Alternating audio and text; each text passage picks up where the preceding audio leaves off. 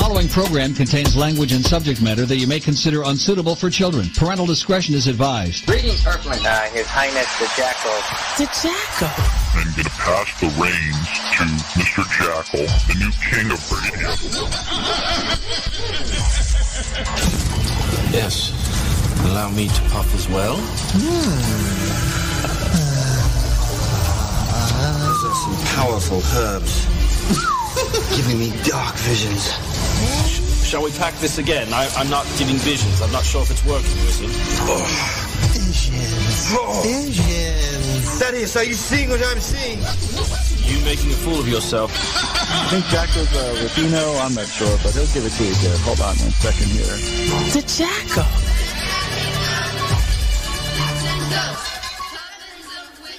Welcome one, welcome all, welcome friends, welcome foes to another beautiful, lovely episode right here inside the Jackal's Head live. As usual, this is the one and only Angel Espino, and I want to thank all my friends and listeners again for uh, being here with me tonight on this beautiful May 13, 2021. We're uh, simulcasting right now all over the internet from YouTube to D Live to SoFlo Radio to PSN TV and PSN Radio. And uh, hopefully everybody can hear me nice and clear. Guys, I hope everybody's having a good evening, enjoying themselves as I have uh, been enjoying myself tonight. We're going to get to some news and stuff a little bit later. I do want to say that I have a fantastic uh, show for you tonight. And I know I normally say that. I, I get it. I say that often. Sometimes I mean it. Sometimes uh, I I, I, I want to mean it, but you know, some guests kind of leave you uh, hanging a little bit. But no, tonight we genuinely have a great, great show. I got the dynamic duel of Zen in the car with me tonight. That's right. Daniel and Dylan are going to join me in the uh, next about uh, 30 minutes or so here or for the uh, next segment of Inside the Jackal's Head. And uh, we're going to have a whole lot of fun talking about, of course, what they've been up to since last time we spoke to them. And uh, we're going to get an update from uh, their perspective on how the world has turned in the, the last five months. It's been kind of a kooky, spooky place, if you know what I mean. Uh, this is uh, Joe Biden's America, his utopia. And uh, everything going uh, now here forward is all on you, Joe. And uh, we're going to get to a couple stories that have to, uh, to do with that directly. Also, I have a, a, a couple of videos here for our video watchers, um, which I'm going to get to in a minute here. Uh, a UFO video actually that just came across uh, my desk earlier, and uh, this is a very, very uh, interesting piece of video here.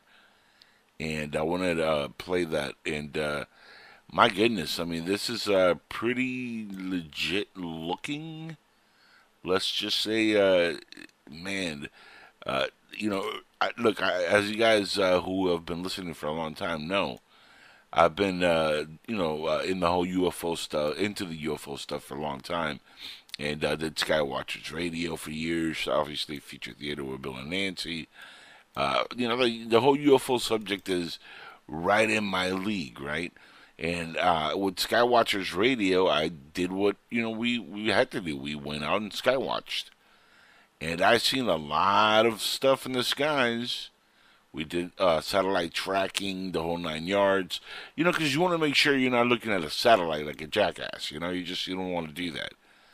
So you you got to make sure that what you're telling the the people is accurate information, right? Because people depend on what you're telling them, and that's uh, a, a little known fact that if you're not giving out accurate information, then you're just a two-faced liar, or as uh, Joe Biden would put it, a pony horse face liar, or, or something or other. I mean, you you you, you know the thing. You know you know the thing, right? Anyway, if you don't know the thing by now, I don't know what you were doing last year, but uh, I've seen, like I said, a lot of footage, a lot of pictures, and you can easily tell a lot of times what's doctored and what's not. And the one I'm going to play in, in a little bit here looks very much like the real thing. So I got that. I got a couple of news reports that I wanted to get to with uh, Sleepy Creepy Joe.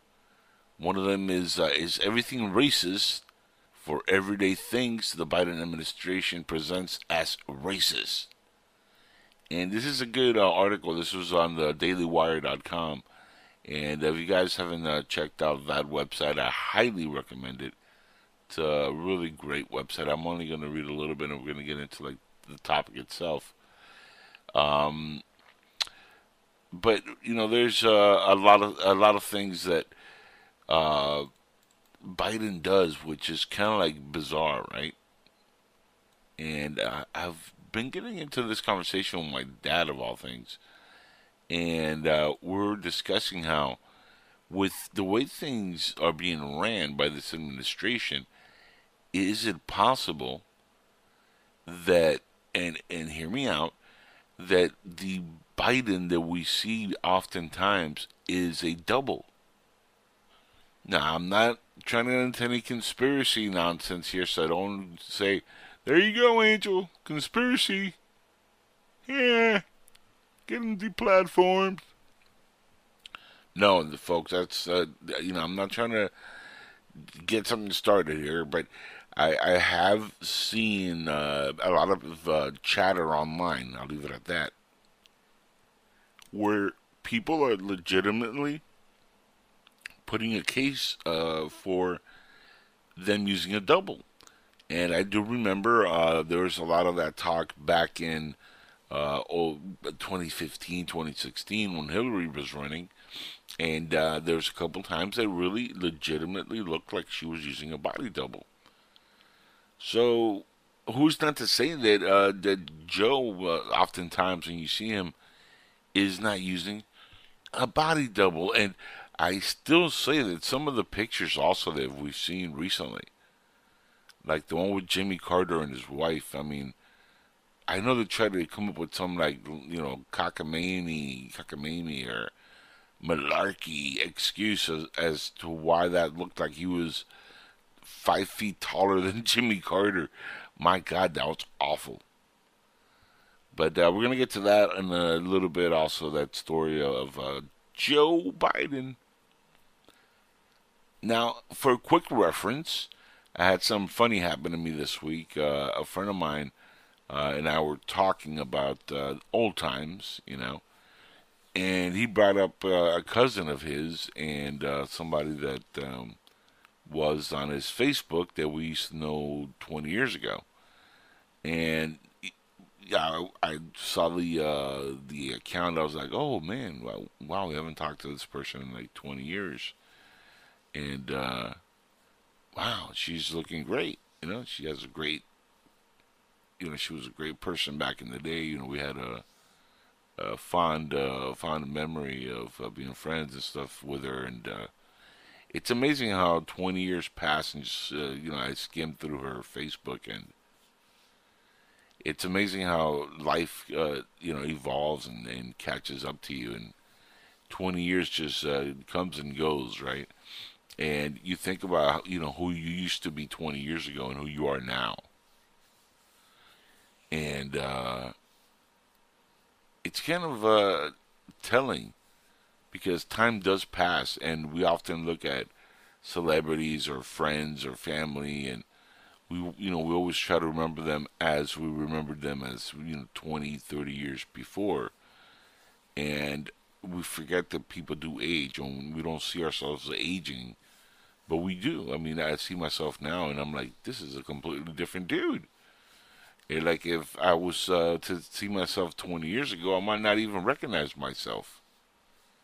Like, I might be able to pass right next to myself if I was able to go back in time and uh, just walk right by me, and the younger me would never be like, "Wow, that's the older me." you know that that thought will never cross my mind because we look so different, and I look so different, and uh, you know it's uh, just amazing how time kind of like shows you the evolution of of humanity and how evolution is real. And we do get older and we do evolve and eventually you know everything that we have we leave and we become nothing but a memory and then that memory is forgotten unless you leave a mark a mark in society right whether it's a good mark or a bad mark you leave something that people remember you by and there's been a lot of uh, people that have left really bad marks on society. I can name a dozen of really bad characters. Hell, I can name about a hundred in Congress right now that are, that are leaving really bad, bad marks on society. But I don't want to get political on this one.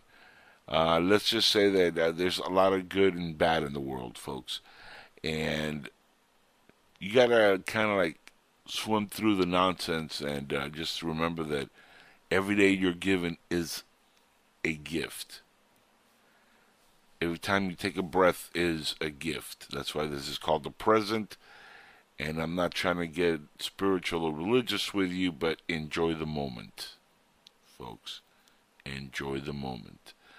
Right now in America, we're going through really tough times politically, economically, and I know for a lot of my friends, their financial uh, wallets are taking hits and hits and hits, and the solution is not coming to a lot of Americans fast enough.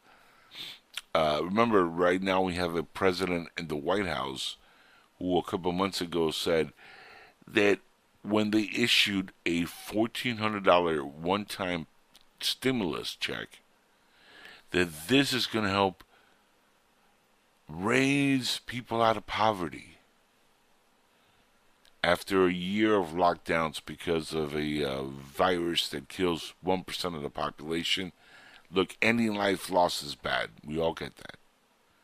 But when you have something that kills 1% of the population and you lock the entire country down, and then you have the audacity to get up there and say that, by the way, we're spending trillions of dollars in other countries and our enemies and abortions for other nations and to make sure that people use transgender names right and do all this crazy stupid nonsense that helps nobody in our country in a way that is a positive and then you have the nerve to say a $1,400 one time stimulus check it's going to help lift people out of poverty. That's when you know that you're dealing with an elitist dictator. And when somebody who had the nerve, uh, what, three years ago, four years ago, to say that the administration at that moment was being ran by a dictator because this man dared have dared to have seven executive orders after the first month in office. What a dictator. He'll never leave office. Nancy Pelosi said that he'll have to be taken out by the National Guard and handcuffs that he was a Russian asset. Remember all, all this mumbo jumbo malarkey they spewed for four years? Now let's catch up to 2021. We're 100 some days into the Biden misadministration. Over what, almost 100 or if not more executive orders already? All trying to undo the previous four years of the Trump era which was very successful for this country, and all which has uh, done nothing but caused major damage at our border. Caused thousands of people to lose jobs with the Keystone pipelines, has caused a major rift between Canada, Mexico, and ourselves because of that pipeline. Truckers, restaurants, people that would have benefited. We're talking about possibly uh, several hundred million dollars within a year or two for these counties and these uh, states gone with a, a stroke of a pen. But he went and gave executive orders to give transgenders all these rights. Screw everybody else. Screw the entire country unless you're transgender, I guess. That's the way this administration works. They're the only ones that get treated under the Biden Harris misadministration. Folks, if you don't see what's happening right in front of your eyes, I don't know what to tell you. I really don't. You're uh, obviously uh, in delusions of grandeur or living in, in la la land or whatever.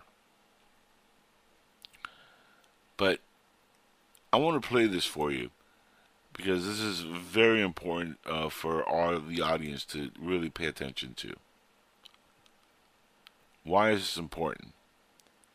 I want you to see this report on Joe Biden's first 100 days in office and how disastrous this ha- actually has been uh, for not just uh, you know us, but what the media is doing. I mean, I I, I think I skimmed uh, on this uh, on my last show, but I didn't get to actually have the audio um, ready for you, and uh, I have it now. And this is from the Brian Williams show.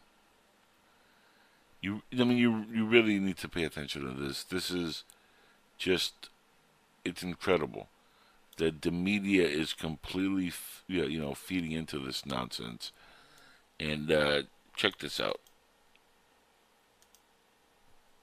administration, the president making a relentless push now for his agenda and his multi-trillion dollar proposals to set our country on a new course. Yet he may now have to contend with even more intense resistance from a Republican Party devoting itself more and more to Donald Trump and the big lie. In response, they've set in motion what amounts to a national movement to pass new state laws restricting voting. All of it as if to remedy voter fraud that did not take place. The latest effort playing out tonight in Texas, where lawmakers are debating a new voting law amid vocal opposition. This one would increase criminal penalties for some voting irregularities and greatly empower partisan poll watchers on the day of the vote.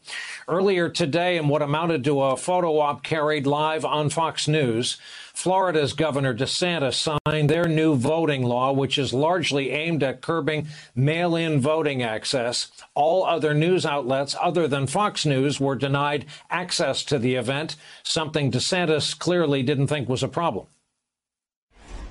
Why did you only allow Fox News to capture the moment you signed the controversial election bill? We were happy to give them the exclusive on that, and I think uh, I think it went really, really well. For the record, Fox says it didn't request the event to be an exclusive, didn't ask for the other networks to be locked out.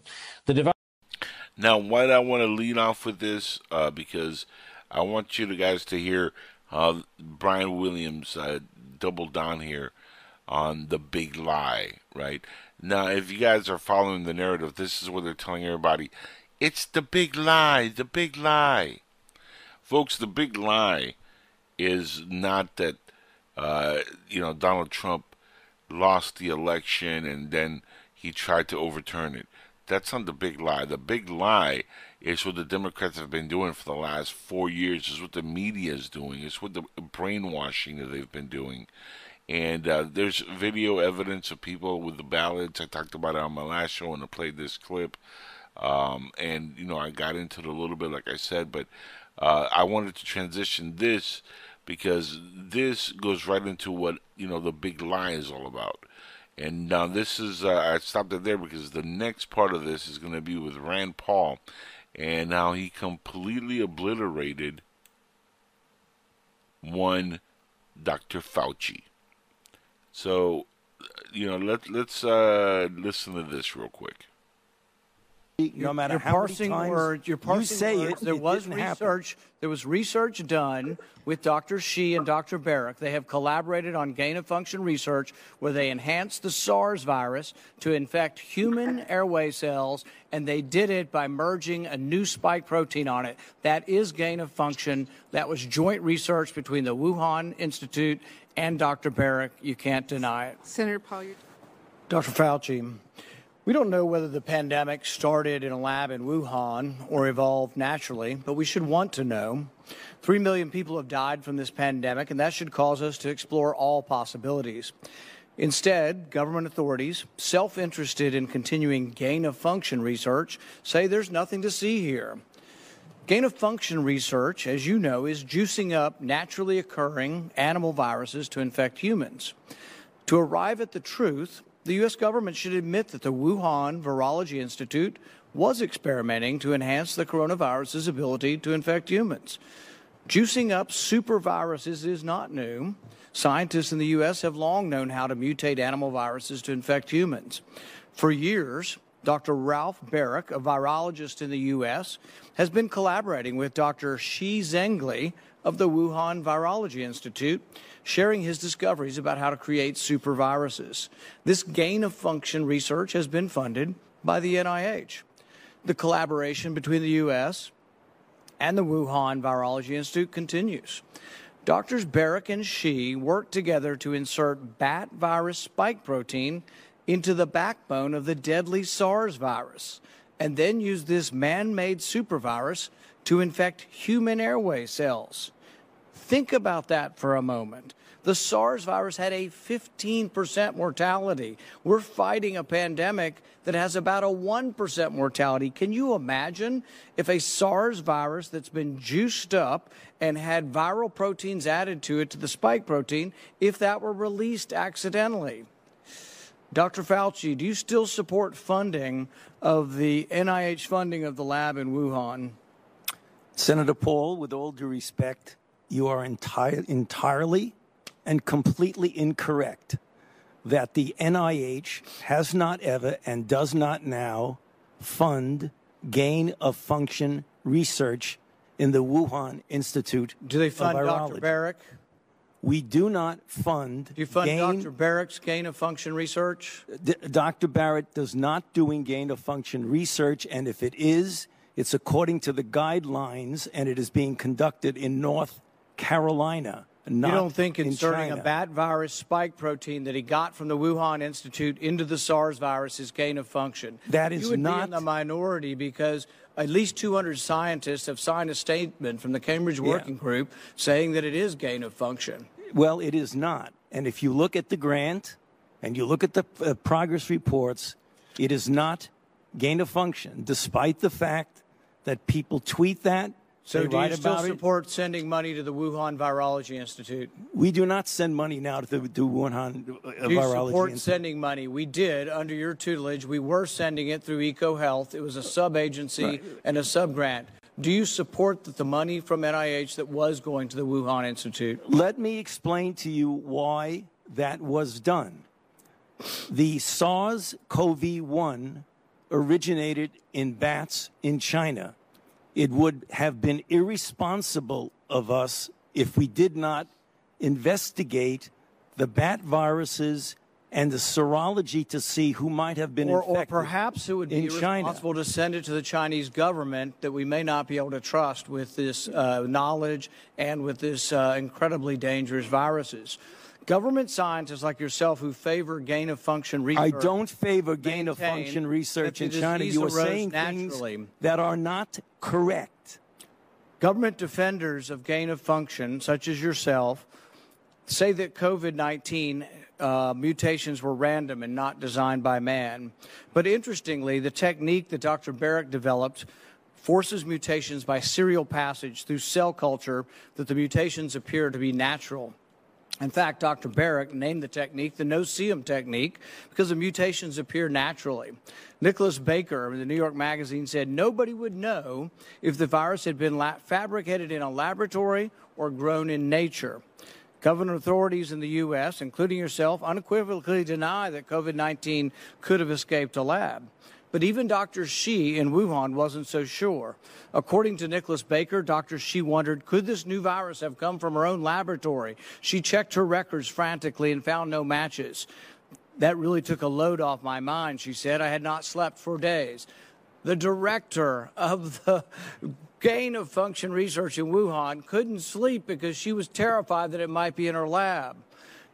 Dr. Barrick, an advocate of gain of function research, admits the main problem that the Institute of Virology has is the outbreak occurred in close proximity. What are the odds? Barrick responded, Could you rule out a laboratory escape? The answer in this case is probably not.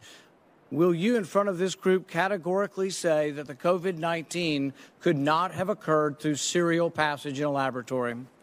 I do not have any accounting of what the Chinese may have done, and I'm fully in favor of any further investigation of what went on in China. However, I will repeat again the NIH and NIAID categorically has not funded gain of function research to be conducted in the Wuhan Institute of But you do support it in the U.S. We have 11 labs doing it, and you have allowed it here. We have a committee to do it, but the committee has granted every exemption. You're you're fooling with Mother Nature here. You're allowing super viruses to be created with a 15% mortality. It's very dangerous. I think it was a huge mistake to share this with China, and it's a huge mistake to allow this to continue in the United States. And we should be very careful to investigate where this virus came from.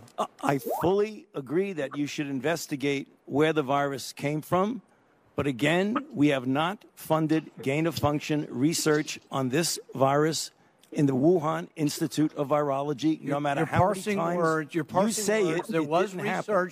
There was research done with Dr. Shi and Dr. Barrick. They have collaborated on gain of function research where they enhanced the SARS virus to infect human airway cells, and they did it by merging a new spike protein on it. That is gain of function. That was joint research between the Wuhan Institute and Dr. Barrick. You can't deny it. Senator Paul, your time, time has expired. Dr. Fauci, I will let you respond to that when we need to move on. All right, folks. So when you hear the term "the big lie," what, what's going on here? Rand Paul, uh, God bless this man. He's giving Dr. Fauci the exact treatment he needs. Somebody needs to be held accountable here, and Dr. Fauci has been one of the links in this whole thing. And do your own homework, people. Look it up. Dr. Fauci is knee deep in this uh, entire thing with the the virus. That is part of the big lie. A lot of people are getting very rich off of this big lie that we're all living through. And Joe Biden says, "Oh, fourteen hundred dollars stimulus check. That's gonna make it all better." It's not, folks. It really isn't. Uh, now, I, I uh, am going to hit break in a few minutes, uh, so uh, that's why I stopped it there. There's a lot more to that if you guys uh, go on YouTube and type in Rand Paul versus Dr. Fauci and look at the latest video from Congress. You'll see like the coronavirus uh, response there. You'll be able to uh, get the gist of what they're you know they're talking about. I did promise, uh, and uh, we're probably going to go over a little bit here, but I did promise that UFO video, and uh, I'm going to play that in a second here before I hit break. Check this video out. This is really cool. Véi do céu. Watch this, Falei que eu tava vendo alguma coisa. Now, I Lá think do they're, teu lado, lá, they're speaking like Brazilian, but check that out. Nem, nem quatro horas ainda, velho. Dá tempo de ir pra Lençóis e voltar pra Bauru ainda. Olha isso, velho. Olha isso.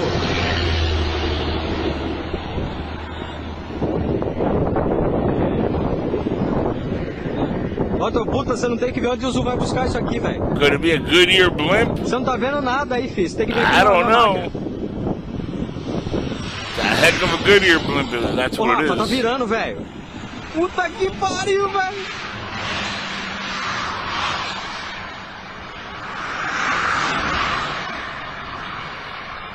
Ah, essa porra dessa bateria tá acabando, bicho.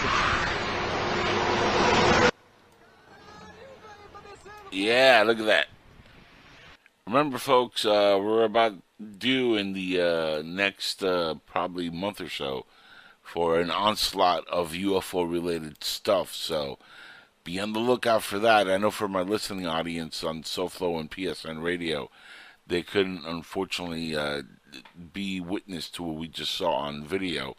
Get on YouTube and you'll be able to see it there. It's on YouTube uh, on our uh, PSN-TV.com. You'll see the link right on there. Uh, guys, I'm going to hit break here in a, less than a minute. I just want to let everybody know, uh, very important, all my watchers right now on YouTube, DLive, and all these other platforms. again, thank you for uh, being with us. But do me a favors. I need you to hit the subscribe button because that is mucho importante. As you know, we're uh, all being looked at by Big Brother, and every sub matters. So please give me a sub, a thumbs up, comment. Uh, you know, as the usual uh, term goes, comment below if you want to ask any questions when we return. Uh, when I come back, I'm going to have the dynamic duel of Zen in the car. That's right, Daniel Crumpton and Dylan himself. I guess, the, you know, Daniel will be like the Batman and Dylan is like the Robin. Gee, Willikers, Batman. The dynamic duel, Zen in the car.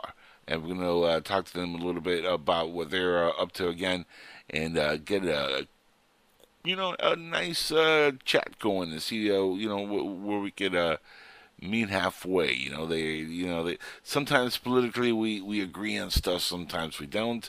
It's like a, a good chocolate uh, bar. Sometimes it's good, sometimes it's not. Uh, you know, and it depends on the mood. But these are good guys, and I really like uh, having them on the show. I actually want to have them on more often, but thanks to uh, Michelle Freed, who uh, is a great person uh, for booking shows, guys.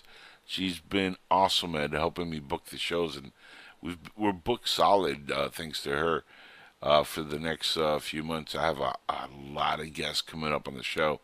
So it's going to be a fun couple months right here on Angel Espino's big show inside the Jackal's Head. Now, until we return in a couple minutes, uh, listen to a little music, some commercials. It's going to be groovy when we return. Zen and the Cars dynamic duo, Daniel and Dylan, will both be on.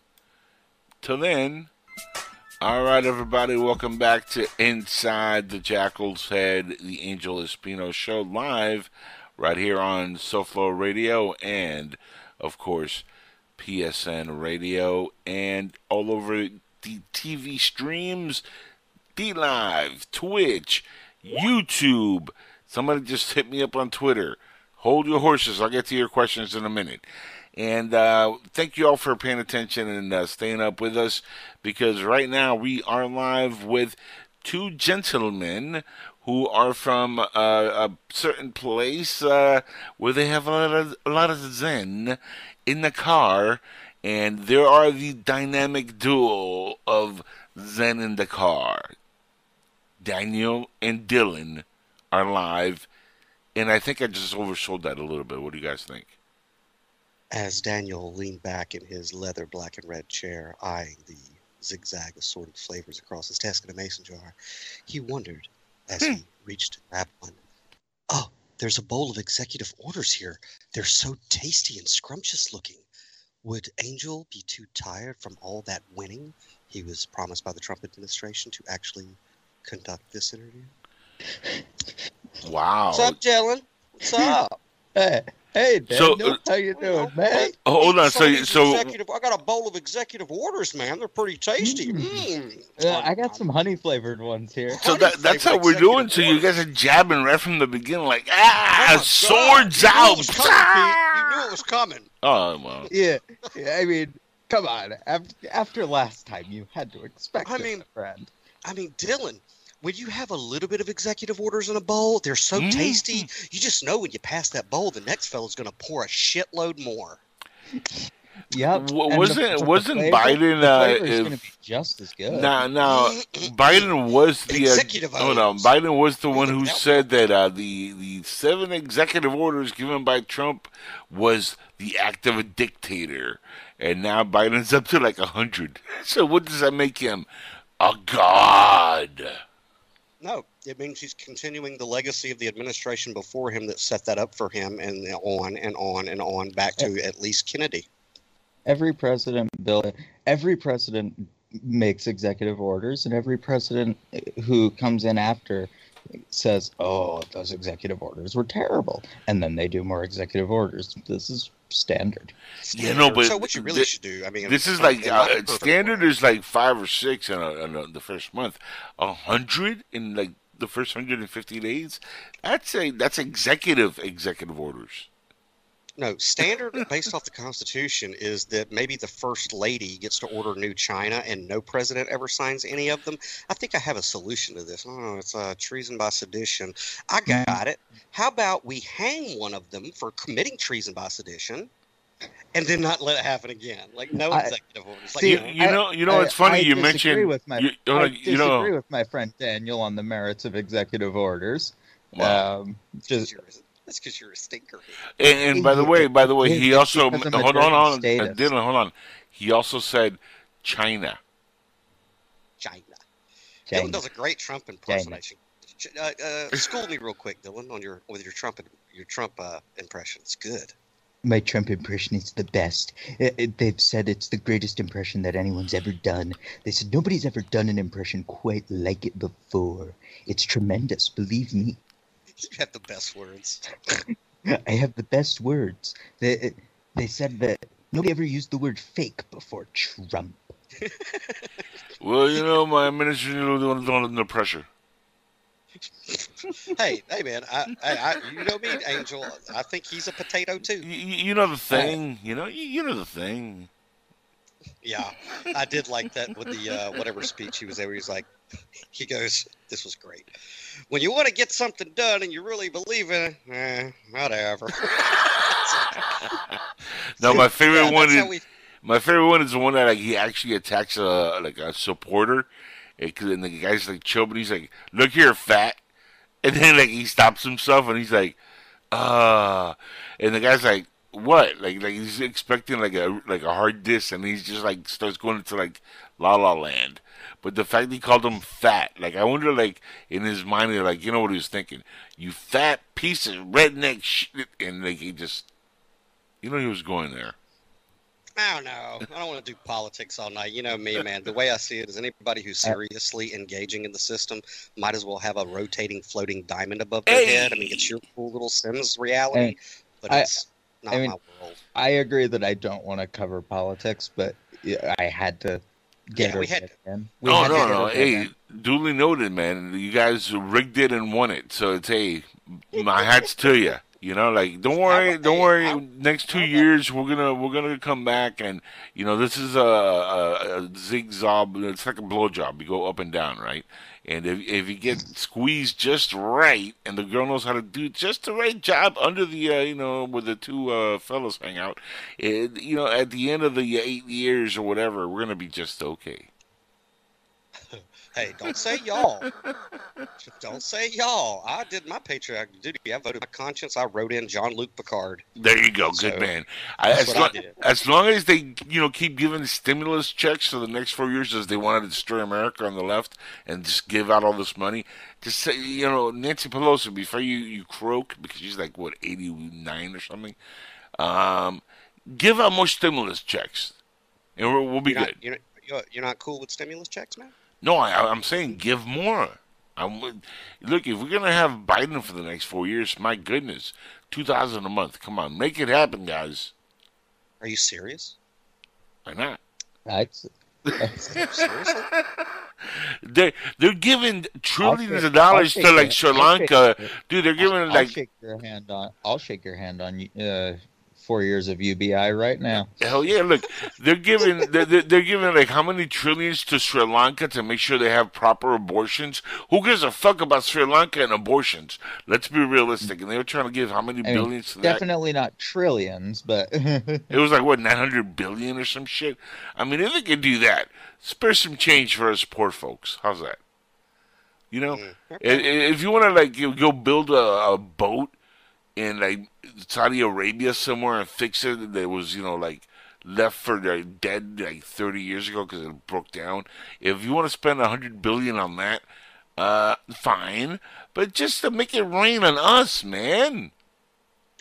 Oh, it's raining on you, bud. It's just not what you want. Well, no, it's going to be acid rain at the, at the end of the day. I mean, this is not going to be. You know, this is not going to end good, guys. Come on, you know, Uh, the next four years it's not going to end good, no matter Uh, what your yeah, political that stance is. you know, I said that I four mean- years ago. for. I mean, I, I I've been on the internet for quite a while, and I've been seeing people say it's gonna it's gonna go bad this year since maybe 2013. and it And was. Maybe it will. And then- maybe it will. And then but- 2017 came around, and we're like, "Yay, we, we got a you maybe know, maybe we some. got an orange man in the White House." And Let for me make my prediction. for two years it was solid, and then you know, Kung Flu hit. Go ahead. Let me make my prediction. This is gonna be my prediction. Uh, the Good man. interdimensional and extraterrestrial aliens that are actually running the scripted Netflix show that we call World Politics. Yes. What they're going to do is they're going to be like, "All right, check it out, guys. Yeah. They they totally they totally went for the game show host. Uh-huh. they didn't get it then. Let's go ahead and give them a fucking potato. They're not going to get it then. Uh, next, let's get that uh, Geico lady or the, the, lady who does the Geico commercials. Let's make her president, and I'd then like the her. ones who are still in like invested in the political system, we'll just go ahead and, and, and expunge the planet of them because those are the ones who just really aren't going to get it at this point. I mean, dude, how much more obvious does it have to get that it's all a joke and it's a machine that is designed to drain us Americans and sovereign citizens in our hearts, minds, and souls of mental energy, emotional energy, physical energy. That's all it is, dude. It's literally you're looking at a matrix where your energy is getting drained. Not you, but the Yeah, no, general in general, I know, I got you. If you're it- engaging in it, it's you've lost. Oh, of course. Now, if this is the case, that's what I'm saying. Give us more stimulus money, and let's make this fair. The next president, you know what? Don't give me this half-assed, you know, half black, half white, uh, Indian woman who's faking to be a black woman when she's not Kamala Harris. Uh, give me a proper black guy. You know what? Arsenio Hall should be the next president of the United States. Dave Chappelle should be the next president if you really wanted to. No, it should be that. Arsenio Hall and Dave Chappelle. They should bend the ticket together. right. The reason I said Speaking Arsenio stimulus- because uh, Uh, Coming to let- America too was okay, but Arsenio was actually pretty damn funny in that. That's why Arsenio's he's back. if we all get to make if we all get to make predictions, I'm going to be the boring one. Uh oh. Four four years are going to pass. Nothing will fundamentally change. Eight years will pass. Nothing will fundamentally change. Twelve years will pass. Nothing will fundamentally change. Well, that that's you know, and that's exactly where I was going. I don't know if that is exactly accurate here because in the uh, next uh, month or so, uh, we're gonna have a sort of disclosure, which means we're still not telling you shit, but here's a couple of things that you might want to like uh, get your lips a little wet on. And supposedly they're gonna Yeah, drop by. as I- everything the Pentagon knows is gonna be told to us. What do you guys think about that? As I said, nothing will fundamentally change. I'm like, dude, I don't, I don't need the government to tell me anything about disclosure. anything the government tells me about disclosure, I know is a hoax anyway, because it's like if there's uh, higher intelligent entities visiting this planet, they're not talking to those knuckleheads. No, that that's all. Uh, okay, uh, again, I'm the boring one here. I'm really not all that interested in aliens or How anything. like- dare you, sir? if they're here, they're here. If not, they're not. My life isn't changed by it. My my life won't be changed by it if they come and they're fine and nothing fundamentally changes. My life isn't different. So why ask the why bother debating the question in the theoretical when okay That I mean- almost made sense on some form. I'm not sure. Daniel, what do you think? Uh, I mean, I get what he's saying. It's like, what are you going to do? you know, like if all of a sudden, you know, all of our monitors suddenly go, you know, people of Earth, like in Man of Steel or something. Oh, dude. That'd be what are you cool though, because then you have like there's a superhero among us. No, but here's the thing: uh, no matter if aliens do come down and, and make themselves awares, uh, what's the best you're gonna be able to see maybe on TV? So it's like what? It's gonna be like a reality show for a little bit until you see them interacting like on the streets or like at Walmart. Can you imagine when they are like in the line and there's like a little gray alien just buying shit at Walmart? And you're like, Dude, uh, holy when- shit! when What what happens, galaxy are you I'll- from? Uh, When that fucking happens, then I will be interested. When that happens, I'll be interested. You also will be dead because that's probably like a, like maybe 150 years in the future, unless exactly. you, So, yeah. so why, uh, why concern myself with it now? It's 150 years off, maybe. I don't know what you guys are talking about, dude. I see I see aliens at Walmart all the time. yeah, but those are illegal. They, they hop the border. Oh, Yeah, Those man. two. But uh, speaking of stimulus, speaking of stimulus, because we went, really went off. I just wanted to jab you about Trump, man. I noticed that. It's always fun. Nah, dude. Yeah, Zen in the car. That's who we are. That's me and Dylan. We hadn't been on here since last year, so let's plug Yeah. our stuff shamelessly, Angel. The dynamic duo of Zen and the Car, the Capes Yes. uh, Crusaders themselves. I also want to let people know because this is cool. We're in season two of Zen in the car. Um, You guys do seasons? I just ramble on like incoherently sometimes, but I just like you know I just do shows, man. Like you, you actually like do seasons. Yeah, we have to take a break, dude. I, I, I'm personally of the opinion that if you do not take a break to recharge your, your creative batteries, uh, You take a- eventually you take breaks? Yeah, we take breaks around the end. Yeah, the he's taking a break. He takes a break at the end of the year. I'm about to go on a long break. So, I mean, yeah, we go on breaks. Yeah, it's like shut it down for a season. Let us go. Because here's my position. Because I've come across people in the alternative media angel who they do like seven days a week and they, they gotta be live and they have to do this and that. And it's like, okay, but at what point are you leaving the monitors and the world that you've created to go experience life to bring more new introspection to what it is you're creating? Um, yeah, i- it's like um, uh, Daniel and I are both fond of uh, superhero comparisons. It's like the original Spider-Man trilogy by Sam Raimi. The first two were great, Right. but because he kept doing them and didn't recharge his creative juices, the third one was terrible because his ideas were stale. Hold on, Yeah. hold on, hold on. Are you telling me you had a problem with Tobey crying and dancing in half of the movie? No, I thought that was fun. Because Well, that's the best part of the whole fucking Yeah. trilogy. Let's be honest. Tobey crying. I mean, Tobey I McCryer. I can understand that, like, if, if somebody's platform is nonstop news, uh, that they would get that, but they do risk the mindset of just becoming another echo chamber because eventually, yeah, you're not coming up for air to live a little bit of life, but for the nature of what me and Dylan are doing Zen in the car and a few few other people, um, what we're doing is not like that. Like, we're trying to provide an escape from all of the stuff that is already out there nonstop. Like, it's it's more thoughtful than frequency. It's more quality over, or, or uh, yes, the content over the, the quantity of what we're doing. You know, we, we're dealing with, uh, in a lighthearted, modern era, we're dealing with like deeply philosophical ideas and, and things like that, weaving them into the, the current culture. Um, and you got to step away from the nonstop 24 hours produce, produce, produce. I mean, it's it's insanity, you know. Yeah, we record once a week for maximum like two hours. maximum and then we cut it up like beef because we're we're not for the we're really not we're not for a lot of people. Uh we're we're for people who i mean the, the website clearly zen in the car is it's designed to be listened to in your car. So when we do podcasts like the superest show ever or popcorn politics or you know there's an audio version of an introspective article or something like that it's designed so you could do it in your car for people who are in their car a lot or who have commutes and they just they don't they don't want to invest their energy in all of the mass produced stuff that is already available on the internet, man. Yeah, we expressly try to avoid the news of the week because that's not what we're interested in. We're not. We're uh, Daniel and I are both tired of politics. We just And- we are. Yeah, and the other thing is like Well, it, it, the, the thing with a lot of, the, of independent media and stuff like that that's on the internet is they do concern themselves so much with constantly being a presence and they all have this mindset you got to constantly you got to be news is 24 hours you got to constantly be doing it. It's like okay well you've done that.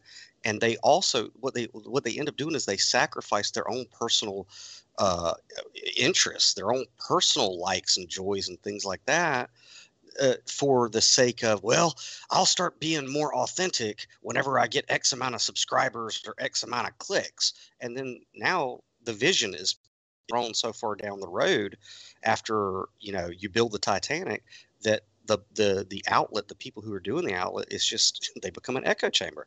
Now they have to go to other alternative media sites to see what they're talking about so they can put their little spin on it which isn't too different and then wash rinse repeat this is no different than mainstream media that's giving you the problems in dc and around the world either so it's like me and dylan have to go dude what are we into Yeah. Well, well that's We why. like- well, remember, remember, this is uh, why a lot of folks consider you know what we do in podcasting as the new real mainstream media because the mainstream media is you know it's canned goods at this point.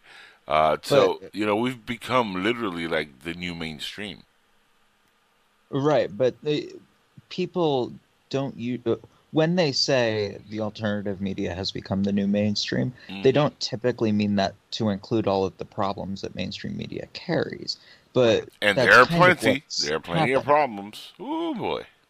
Yeah, that, that's pretty much what's happened. Uh, When you make when uh, when you make your life entirely about the news, you're not changing and evolving. So yeah, but but the thing is, er, this is the thing though. Uh, dynamic duo, everything is news. Even if you follow entertainment, for example, you could follow like Star Wars, right? Uh, what's the dominating stuff in Star Wars? Kathleen Kennedy and her, uh, you know, shenanigans and how they fired Gina Carano, and then that gets into politics because she said some shit on Twitter what they didn't like, which was stupid because she said something No. that was historically accurate. They just they targeted her because she's conservative. So they boom, now you go from Star Wars to politics. No. You see what I'm Okay, saying? but- so even if you Okay, try to do entertainment, I- it's like you gotta I- like they, hold on, hold on, hold on. But hold on, it's like a needle in a haystack. You gotta like you know jump in the haystack and be like, okay, what do we want to talk about that nobody else is talking about? How did I Can go I- into Indian Can I, ar- accent? can I argue not the merits of your point? Because even though I do disagree with what you're saying, I want to put that do. aside. I want to put that aside, and you can connect anything to politics. Of but You don't have to.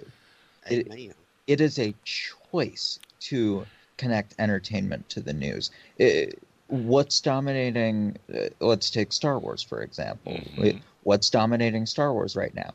Not Kathleen Kennedy. Kathleen Kennedy's not in the news right now. The news right now is the Obi Wan Kenobi show. If people want to talk about this, the politics dominating it, that is a deliberate choice they're making. We are making a deliberate choice to avoid anything like that. If it comes up, it comes up, but we are not going to seek it out under any circumstances. No, because here's what- the way I look at it is, you know, I think I know who Kathleen Kennedy is. She's but the head of Lucasfilm. Okay, well, thanks for letting me know about that. And I And like Star Wars, but it's like, dude, well, whatever she is, what I'm doing is She is a she devil, Daniel. Okay, but uh, So what put- I do, put that aside. put that, putting that aside, what I'll do, Evil is six I'll go- six six. Mark Uh, of the Beast. So you don't like Kathleen Kennedy? would you? Did, did, did I give that away? Hang on, let me let me let me munch on this executive order real quick. yeah, Executive I'm order take now. another handful of those honey flavored executive orders. May the power of Christ be with Angel. you. I mean, when I sit down to pull up Disney Plus or something um, and watch Mandalorian with a bowl of popcorn, Slave dude, owners, I- according to George I- Lucas, by the way. I don't want to see the projector behind the screen. I don't want to see the, the, the janitor. I'm not going to look. I just want to see what's on the screen because what I'm doing is using like Carl Jung's philosophy uh, and Joseph Campbell's philosophy of the, the monomyth and, and the hero with a thousand faces to take a, an hour or two, observe art, use it as a psychological parallel for my own internal psyche, and then see how it can enhance or apply, you know amplify my life. Uh, I don't care who Kathleen Kennedy is. I care about the story. and the art that is ultimately, no matter the behind the scenes politics, coming through the collective consciousness of a creator and the writer and the director and the uh, the cameraman and the sound guy. That's what I'm doing. Well, let me No. ask you. Let me ask you guys a question because I, you know, I, I didn't ask uh, last time. What did you think of Rise of Skywalker? Um, uh, so I'm more the Star Wars guy than Daniel is. Um, I did not Rise of Skywalker. I was a massive fan of The Last Jedi. I didn't love Force Awakens. Loved Last Jedi. Didn't like Rise of Skywalker. Okay, so you you were just disappointed by the sequel trilogy, we could say. Um, I was largely disappointed, but also The Last Jedi is my favorite Star Wars movie. So wow, I'm disappointed it- by that. That's horrible news. uh, okay, now uh, Daniel, I know that you're not the biggest Star Wars fan, but I I know you saw the movies. What did you think of the trilogy?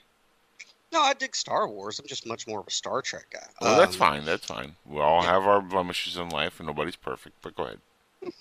Um, ah, I caught that reference. Um, Ah!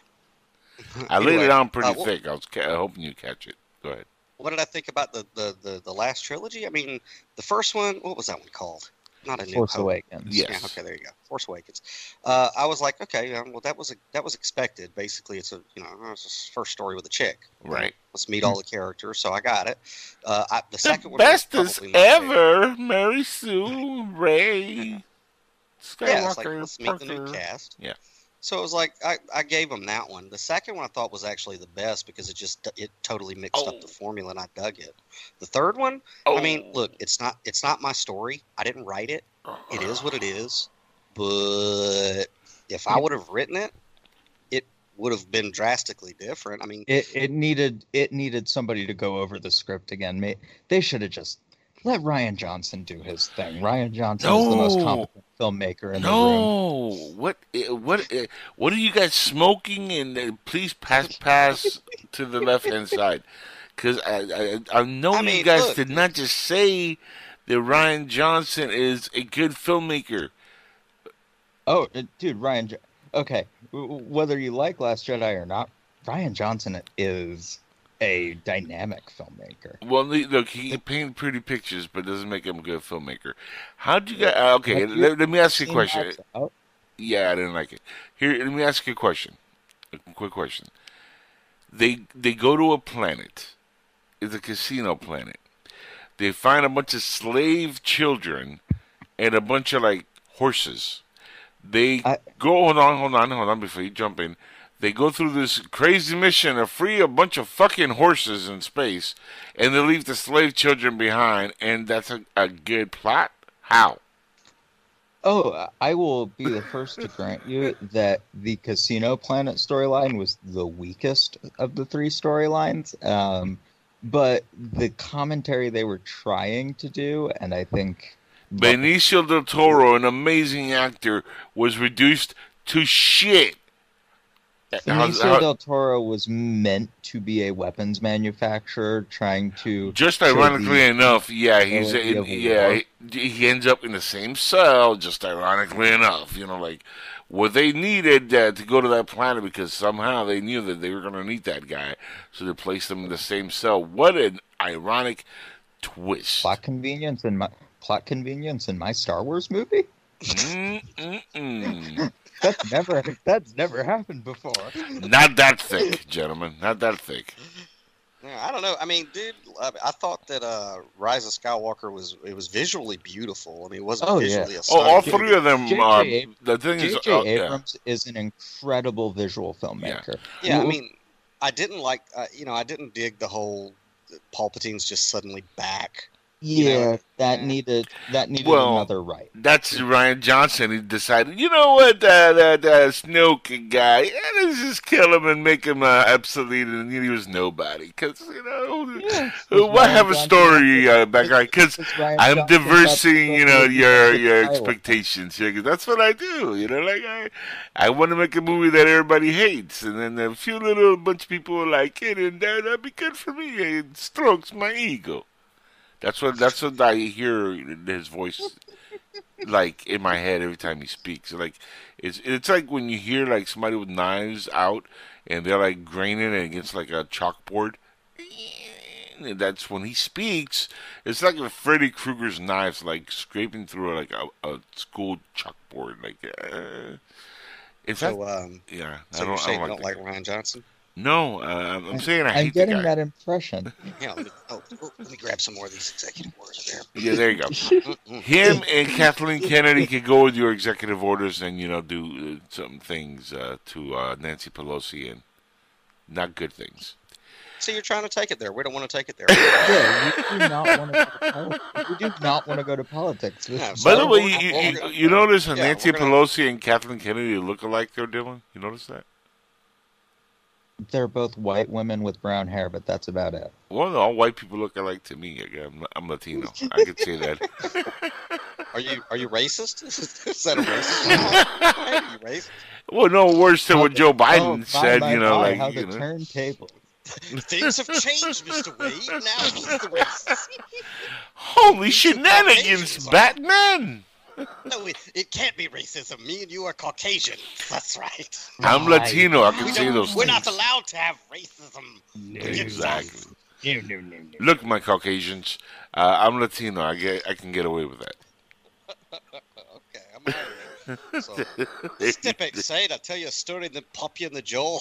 no, no, dude. But yeah, so we're in the second season because we, you know, we, we look at Right things on. like that and we, we talk philosophically. We had to take a break, and um, with And this we had particular, to we had to reanalyze our tone too. yeah, for this, I Ah. don't know if you've caught. Of course, you haven't caught any of our stuff. You do your stuff 24 hours, right? oh, man, Well, who are you guys again? Uh, Petey. Uh, who are these two dudes? Okay, yeah, all right, cool. Nah, but uh, for this season, we started like Bob I and Jake, The theme Alright, of this cool. season is uh, the road to recovery because me and Dylan have been um, since we we came back with the Raging alcoholics, because I used to be one. Uh, yeah, well, we've been talking about my my substance abuse history, my uh, complex post traumatic stress disorder. nice. Um, we we thought that. Uh, well, Dylan, do you want to tell him how this started? Um, so I uh, we were in our many attempts to film our uh, 2020 retrospective. Oh man, I got to see this one. we began talking about how I had begun doing therapy, talking to a therapist, Uh-oh. and I had talked about how it was doing wonders for me. And Daniel, to, to my surprise, based on how we had discussed it over the show, had decided to go as well. And so season two has been all about our mental health and about mental health in general, how entertainment connects to mental health, how it portrays mental health. That's been the focus of season two. Yeah, like when he and this is the way it went is we tried to do the the 2020 retrospective like three or four times we tried to record it, and during these conversations, Dylan was like, uh, "Yeah, I'm seeing a therapist." Now, me, jeez, I am a stubborn dude, man. I'm stubborn, stubborn, stubborn, and you know, I've had I've known I've had post traumatic stress disorder since 2011, and then it evolved into complex post traumatic stress disorder, where you have substance abuse uh, in your history you're dealing with a powder keg. And you got me sitting here going, cool, cool on you, Dylan. You go to therapy, dude. Let's go. I'm good. Good. and meanwhile, in my personal life, you know, dealing with uh, the symptoms of complex PTSD, you have fight or flight, and then you get into faint or fawn. And it's like the way it was described to me by Maurice Falling, who's an author of uh, From Shepherds to Shadows, we had on the show, spinal cord injury that recovered miraculously. He's a good guy. But me and him were talking about, uh, you know, trauma, ch- early childhood trauma, the trauma that we experience, you know, throughout our life growing older, collectively, et cetera. And uh, he said, you know what trauma, he says, you know what the, the stuff in our past is for us? And I said, what's that, man? And he said, you got to imagine two meat hooks attached to ropes. And the meat hooks are put into your shoulders. And those, those ropes are attached to cinder blocks behind you. And that's trauma. And what we tend to do as men is we tend to go, okay, well, this sucks. It hurts. I got hooks in my shoulders. I got weight behind me, but I'm going to make it down the field. And we do under our own. That sounds standards. like a, a scene out of like Hostel Three. Yeah, it, I mean it's bad, but it's the truth. It was a perfect allegory for me. So he Mm-hmm. Mhm. goes, you know, we make it down the yard, we keep pulling, we keep pulling, and we make progress. And so we say, well, I don't have to address those things behind me, you know. But as we're moving, it's building more and more dirt on it. It's getting heavier and heavier. And he looked at me and he said, um, he says, uh, you know, eventually you'll have a breakdown. You'll, your gears will fly out. And I said, wow, that's a, that's an excellent allegory, uh, Maurice. I said, so I guess what we have to do as men is we have to stop. First, we have to stop, acknowledge they're there, and then turn around and face them because what you resist persists and what you what you look at face to face dissipates. So with that and dylan is setting the example you know i decided i was like dude you know i've tried every method to live with complex post-traumatic stress disorder i've tried homeopathy i've tried cannabis i've tried meditation i've tried spirituality philosophy not tried but i've incorporated all these things into a lifestyle. And the only thing that i was really lacking was actually sitting down and going to a therapist, having somebody to go to that is outside of all of my other little constructed worlds of work and home and recreation and social life that I can sit there and say the craziest shit that is inside of me without having to worry how it's going to, you know, uh, create a chain reaction in my life. Does it make sense? It makes mm-hmm. sense, but uh, last time I went to a therapist, they said yeah, you know, welcome back here after one session. So, I mean, I don't have a lot of history uh, when it comes uh, to, you know, sitting with the therapist for a long time and then getting, you know, actual input. That I'm not welcome gotta, at a lot of places. Got to got to shop around, bro. I, I, was lucky. I was always told that you had to shop around, find the right therapist, but I, yeah. I lucked out. Uh, and they're not paying me or anything, but I just did the BetterHelp thing, the BetterHelp.com You put in what's going, what's ailing you, and they match you up to somebody. And they did perfect for me because I told yeah. after my therapist, whenever we had our first session, uh, you know, I, I told him, I said, you know, they say you got to shop around, dude, but me and you are married. Oh, that's, I mean, wow! Really it, it, was a big cheddar bob uh, from Fight Club looking motherfucker. Like you know, you know, you don't want to. I, uh, I you don't want to get married to that I guy. I also got, I also got lucky. My uh, my doctor hooked me up with someone really good. Oh, yeah. I mean, that's cool. Hey, let me ask you a question though: Is it bad when your therapist says, uh, "Here's a, uh, no, it's a, you know, here's some medication, and I want you to reach out to this person and ask this this physician if a lobotomy is right for you"? Is that bad? I would probably find a different therapist. Oh. Yes, I, I would agree with that. Get a se- he said he was a specialist. I was just, good. you know, I was like, okay, what's a lobotomy? Second opinions are always good. yeah, yeah. Get a second opinion on that one, Angel.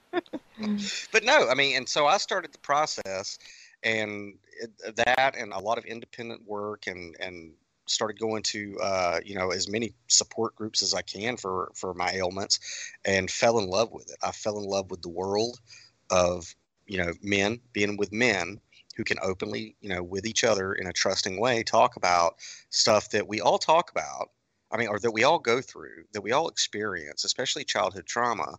But somewhere along the line, we're men, so we're not supposed to, you know, feel it, think about it, or analyze it. And it's fucking yeah. killing us. It is yeah. killing us. Yeah, uh, we are. Society teaches us things that are really, really, really destructive for our mental health. And that's what season two's been all about is trying to recognize our trauma and talk about it. And, and for yeah, and for Dylan and I, like um, we find that the arts, you know, like cinema, uh, things that would, you know, uh, the arts, uh, music, uh, these are excellent tools to use as a parallel for our internal psychic world. Right. We we've talked about um, two shows in particular that really address the issue Star Trek Picard and Falcon and Winter Soldier are two shows that very openly talk about trauma. And, and are heavily health. political, by the way. Uh, you know, I only if you make them. yeah. no, literally, they're about but, politics. But anyway, yeah, the, the, most recent shows we've done. I mean, every we're not beating everybody over the head with you need to go see a therapist or anything like that. But it's like there's something to be said about the fact that our pop culture is now starting to res like to to to explicitly uh, talk about things like mental health and, and trauma and how to deal with trauma. It's like it, we're we're talking to ourselves through our art and we're saying that we we we need to do something about everything that we've accumulated in our heads. Yeah. You know what I mean? I can agree with we that. need to start doing something. You know we what? are a traumatized society. Oh, definitely, definitely. You know, uh, one thing I, I also uh, think you can pinpoint to as part of the uh, history of how it's kind of become that narrative that be, we've become a traumatized society. You can almost see it even in our superhero movies. I mean, remember back in the day when movies for superheroes, we had the, the hero and the villain, right? The arch nemesis. Now they're all terrorists. And it's all like heavily Well- politically attached to like terrorism and terror, terror. The, the, like the term arch nemesis, the villains. You know, like you know that whole comic booky mm. lingo is kind of like gone out the window. I, I, I don't necess- I don't necessarily agree with that part because Ah, he it- never does. sometimes sometimes uh, film TV they are reflections of society in That's what I'm saying. Me- That's but exactly. no, no, let yeah, me So you do finish. agree? Okay, go ahead. Continue. let, let me finish. In metaphorical, but also literal ways. So, in the That's- yeah, seventies, yes, the villains yes. weren't arch enemies. They, in the seventies, who did Superman fight? In Superman for a Quest for Peace, he fought the Soviet Union. Yeah, but they- well in in the comics? But you know, he always No, no, had. in Superman for a Quest for Peace with Chris. Uh, well, yeah, but Chris- that that was in the movie. I'm talking about like the comics and you know, and even previously, and that was in the '80s, by the way, not in the '70s. Remember, the uh, first one was in You're right. '78. Uh, so Yeah, let's get our right, right. timing right, gentlemen.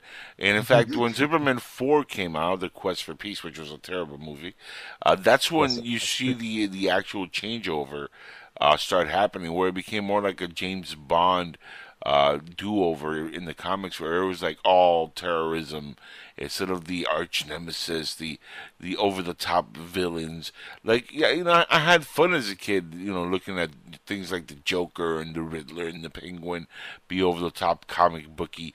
But then it all changed. Now was like all military-like, you know, terrorism on all these movies. Oh, we we can get into the reasons for that. I think there are um, legitimate reasons for that. I'm sure mainly are, being that, m- mainly being that movies try to be as realistic as they can while maintaining that whimsical element. So they Now want to use do. lingo that's understandable for a modern society. Yeah. So now they do, and terrorist- I think we could thank Christopher Nolan for that, by the way, more than anybody else Yes, in the last 15 years. Yes, no, absolutely. Christopher Nolan. He agrees. Holy shit! Write of- that down, Petey. He agreed with me on something. Write, write it down. yes, Christopher Nolan ushered in that age, much like um, much like Bryan Singer ushered in the age of comic book movies with X Men One in two thousand. See, I don't think he ushered in, and I'm going to disagree with you um, because I am very fond of the Blade trilogy. Yes, even the third one, which I know sucked, but guilty pleasure. but one and two were freaking awesome, and uh, They I, were. and I even liked Spawn uh, before that. Shut your mouth on the guilty pleasure. I know. But it was a fun movie. There's been comic book movies. Look, Batman '89, Batman Returns, Batman Forever, somewhat. But we don't talk about the fourth one on that because that's not Sure, needed for this kind of conversation. Sure, but Angel, Angel, could I get you to at least agree that there were less comic book movies before X Men than there are today? I just named the a bunch of superhero movies that were produced have gone up since X uh, since X Men One. Let Oh, me be the course. peacemaker here. Yeah, Let me be the course. bridge. I think what Dylan means, and I think what is obvious, is that at- what X Men did is it certainly was the gate that laid the, the path for the MCU.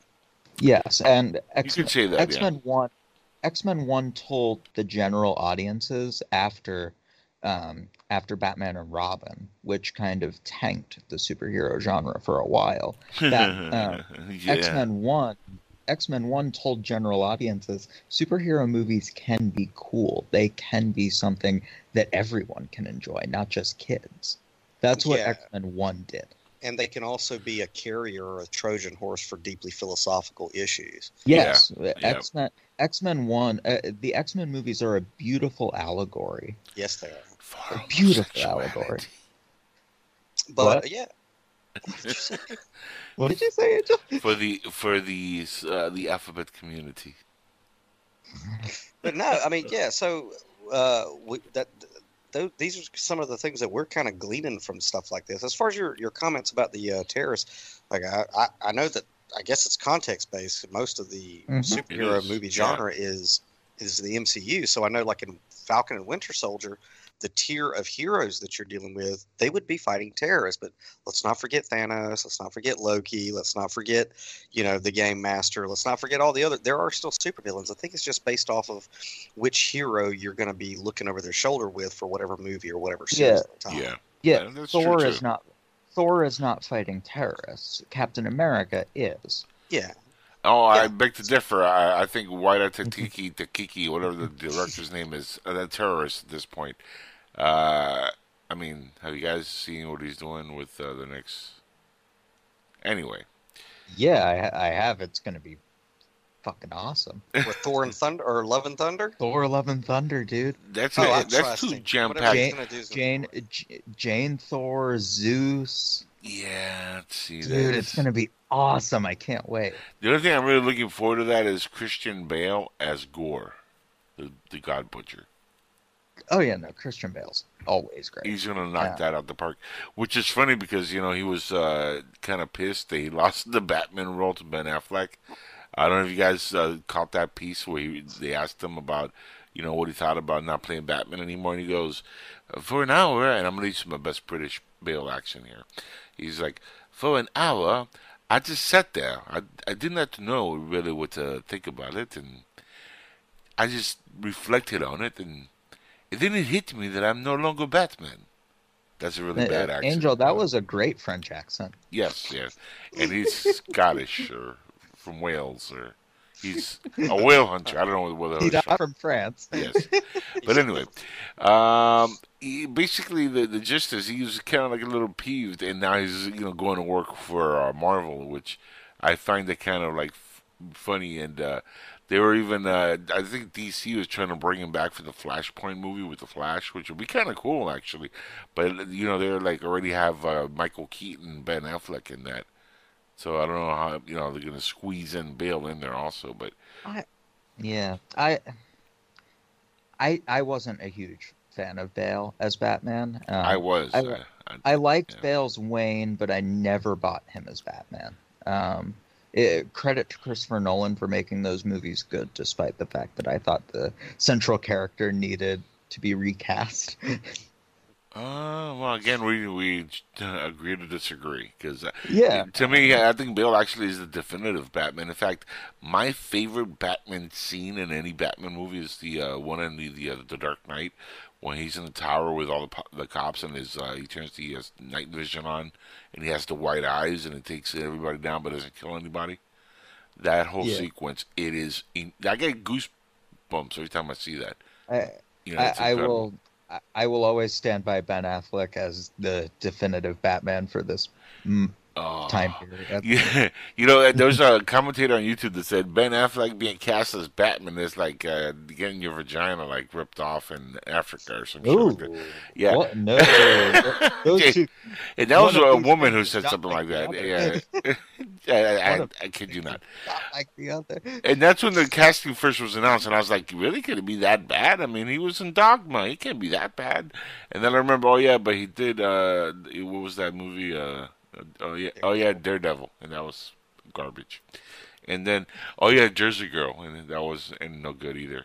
He's done some stinkers, but I'll tell you this much: after watching, uh, you know, like his take on Batman, on uh, Batman v Superman, and the the Joss Whedon League of America, and then the the Snyder recut.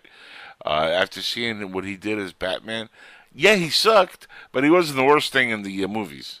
there was a whole lot of other problems, uh, from uh, the the whole mustache gate on Henry Cavill in one movie, and uh, how did that happen? How how does reface on your phone get better, like you know, special effects than a three hundred million dollar movie? How does that happen? Who knows, man? Who I don't know. I think the But- DCU is a mess. They need to get Yeah. their stuff together. oh, it is. It's an utter disaster. Um, but hey, uh, if they want to keep doing these Elseworld stories, Mm. I, I think that's actually the right direction for them to go. Uh, I'm I'm hyped for Robert Pattinson's Batman. Um, they're talking about doing a Calvin Ellis um, No, Superman, no, no, no, no. which sounds awesome. It's not going to be Calvin Ellis. Uh, let me stop you right there. In fact, I got into it with uh, another YouTuber called Luis Centino, who's a dumb, a complete dumbass. And uh, the reason I say that is because uh, he has a show. I was a guest on the show once, and uh, I went on the show, and it was all good. You know, I I, I behaved. I know, shocking. And uh, I, I was nice. I, I wasn't over the top or anything. In fact, I agreed with a lot of the stuff they were saying. A couple of weeks later, I was told that they're actually rebooting Superman with a black Superman that it's not from the comics. It's going to be a reboot of Kal-El, but as a black Well, Kal-El. That now, check that is not confirmed in either direction. Hold on, hold on, Um, hold on, on. Hold on. Let me let me uh, tell you a story, and then you can chime in. So anyway, so I went into another show he did, and I was just sharing a report that you know that I was told, and this dude's blasted me that it's not. It's gonna be uh, you know uh, Calvin Ellis from the comics and this and that, and you're wrong, and like he went full retard on me, guys. It was really funny, and I was like, dude, I was just you know telling you what I heard and what I was told. Now, fast forward, and actually, uh, there's been a bunch of reports now. If you go to Comic Book News and all these websites, uh, it's pretty much uh, even Superhero Hype. I think confirmed it. Uh, a lot of these websites are confirming that uh, the narrative is. I think in uh, Coyote Nochi or whatever the, the writer's name is, is some uh, uh, black Tai- actives. Ta-Nehisi Coates. Yeah, I can never pronounce that name. It sounds like I'm sneezing. But anyway, uh, this uh, supposed person is writing a black version of Kal-El, and the gist is uh, this is a complete reboot, and uh, this is what J.J. Abrams is signing off on, and he's not directing this thing. They're getting another director to direct it with uh, the the sneezing writer or Tahiki whatever Koshi. Tai- Ta-Nehisi Coates. Yeah, that guy, the guy who wears coats. Uh, anyway, he's he's uh, he's butchering this story and just race swapping for no reason. I want to see a, a, a Van Zod or a Val Zod or uh, Calvin Ellis story from the comics. I'd love to see them adapt that. In fact, I think Men of Steel leaves an opening for that storyline. If you guys remember the the uh, ship that they find in the movie, there's an open pod that that Superman comes across, and there's nobody in there. They could easily say that that's one of those uh, Kryptonians that got out, and he's been around just in hiding the whole time. And that could be Calvin Ellis, that could be Val Zod. I mean, that could be uh, any of these dudes from the comics. Why does it have to be a reboot of Kal El? You know? Oh, let me assuage your fears. They haven't written the movie yet, so who Oh, knows who it's going to be. Well, These, no, yeah, but the, reports the, the reports is reports that's that the narrative they're out- going in.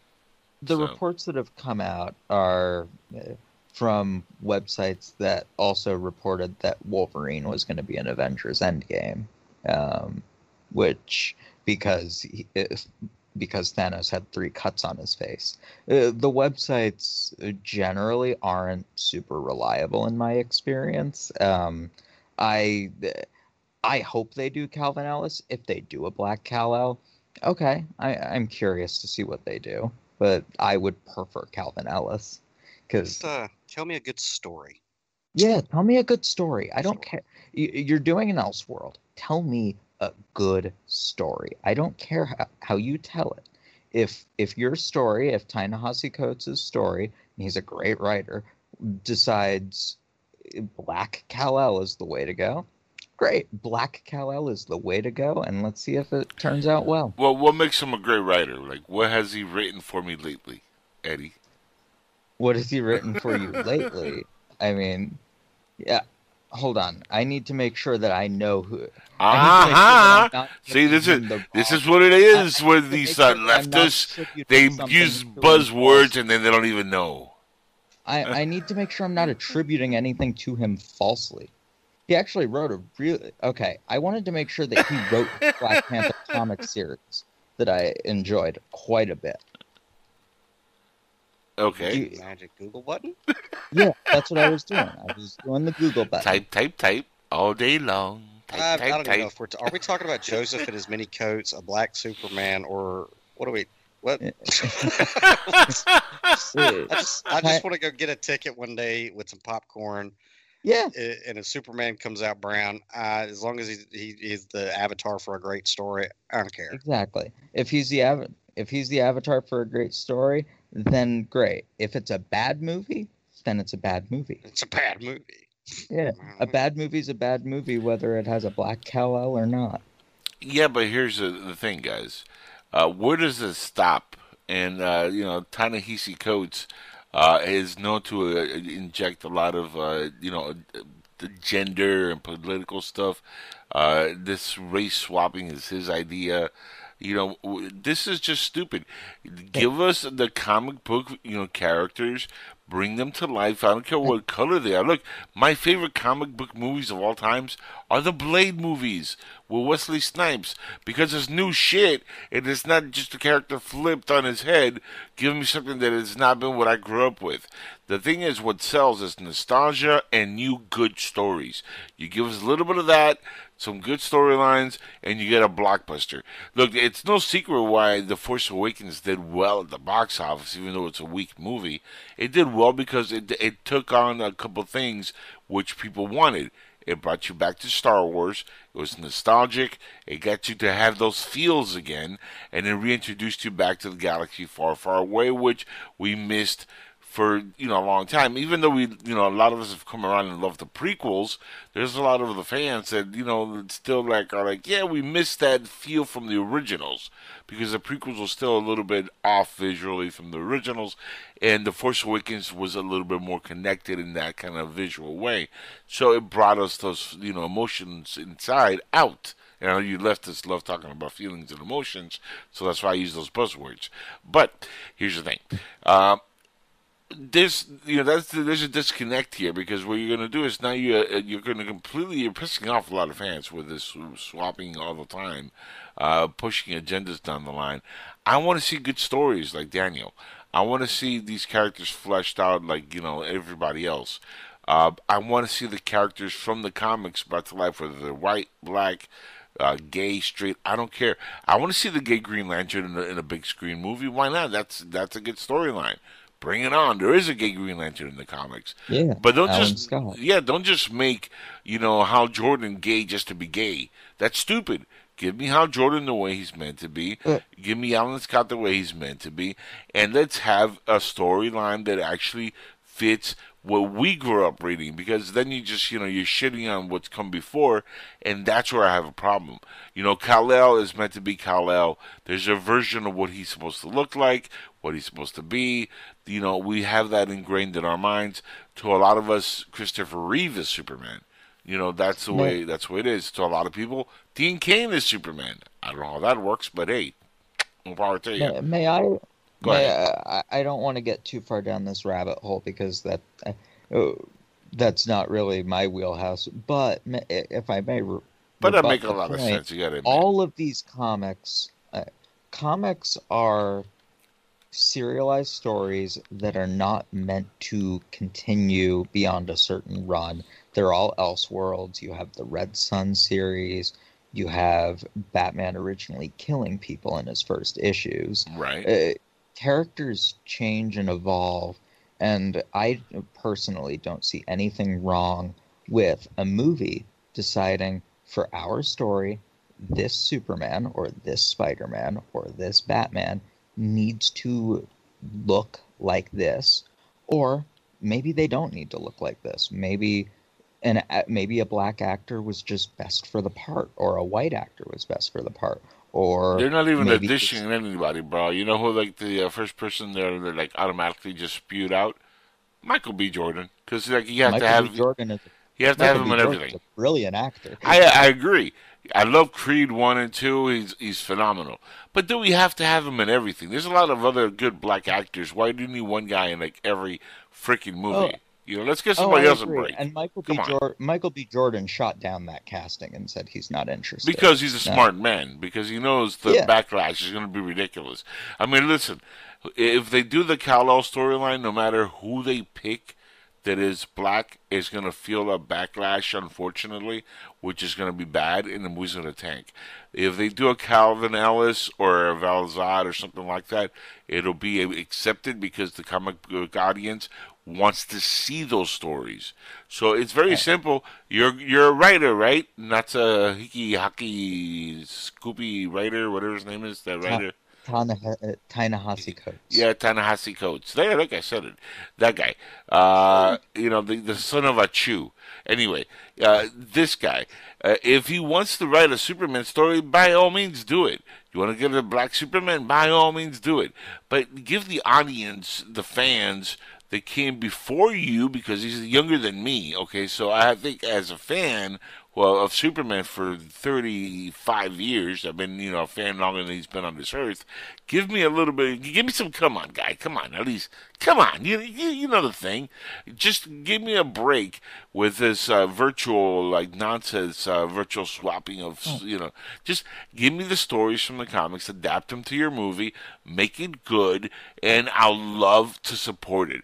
But when you're like just slapping you in the face by saying, "Yeah, you know, Kal El, everything you've ever known," forget that. You know, this is the new rebooted Kal El. That's you know that pisses me off. That's why like we saw with Star Wars. What what's the one thing that a lot of fans are pissed off by the the extended universe, right? A lot of the Star Wars fans are like, how dare they, they say the whole extended universe from the last forty years is non-canon now, and now the only the Disney stuff is canon right? That pissed a lot of fans off. Look how the, the demographics of the box office have gone for Star Wars since uh, that started happening. I mean, they've they've are, let's just say they're in a crisis in a galaxy far, far away with the fans also.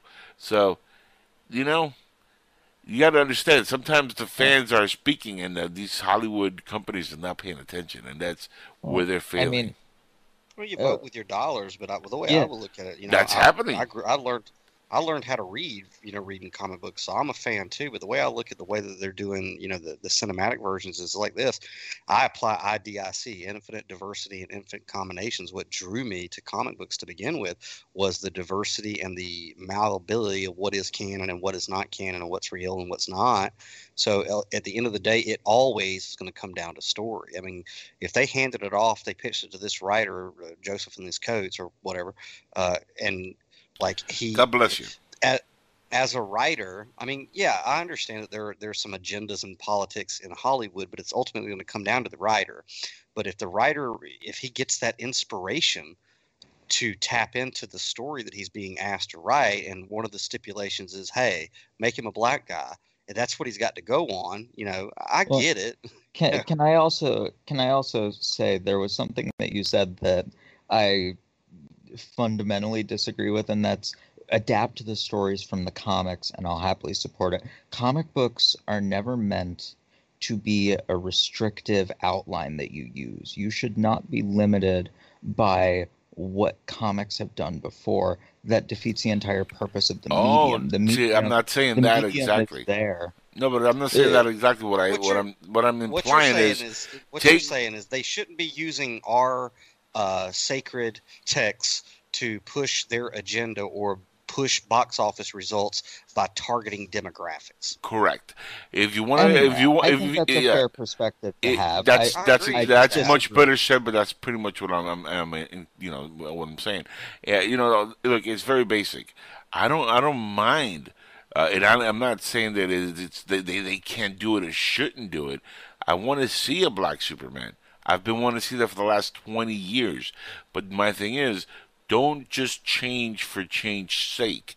You know, when I No, say absolutely. adapt from the comics, I'm saying, all right, we have a black Superman character. You know, fit them to a modern day take of what your story is, and let's see what you can do with that character. I want to see that happen. Like, I don't want to see them just retell the Blade trilogy with the reboot that's happening. Just you know, have the same exact thing happen again.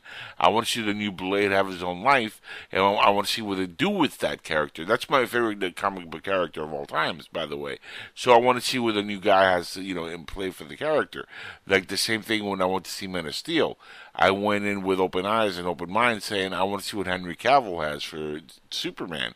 Uh, you know, Brandon Routh, I think, got the shit end of a, of a horse stick because you know he was literally asked uh, to be like Christopher Reeve. He was like, "Here, you know, you get to be Christopher Reeve, and you get to throw no punches, and you get beat up by uh, Lex Luthor. Good job." His super his Superman movie is a brilliant character study and a god awful boring Superman movie. That's but the bad part. On, as a script, I actually think it's really quite intelligent and Oh God! it's don't get a movie into that I've considered covering on my show quite a few times. Yeah. I, I think that movie is profoundly thoughtful. You know that I'm. I don't know if you, I've told you this before, uh, Dylan, but I got into it with Dan Harris, one of the writers of uh, that movie. Like literally, like I'm talking about, like we had a uh, situation where it almost became legal. Okay. Well, and that's no good.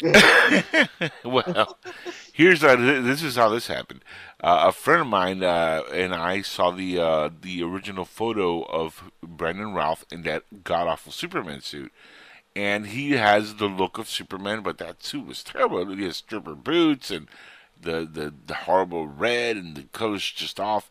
And we made some comments to each other, which was funny. And uh, another friend of mine who uh, like was around said, "Hey, uh, I know Dan, uh, Dan Harris. He's one of the writers." And and, and I was like, "Really?" And he's like, "Yeah, I can get you his info.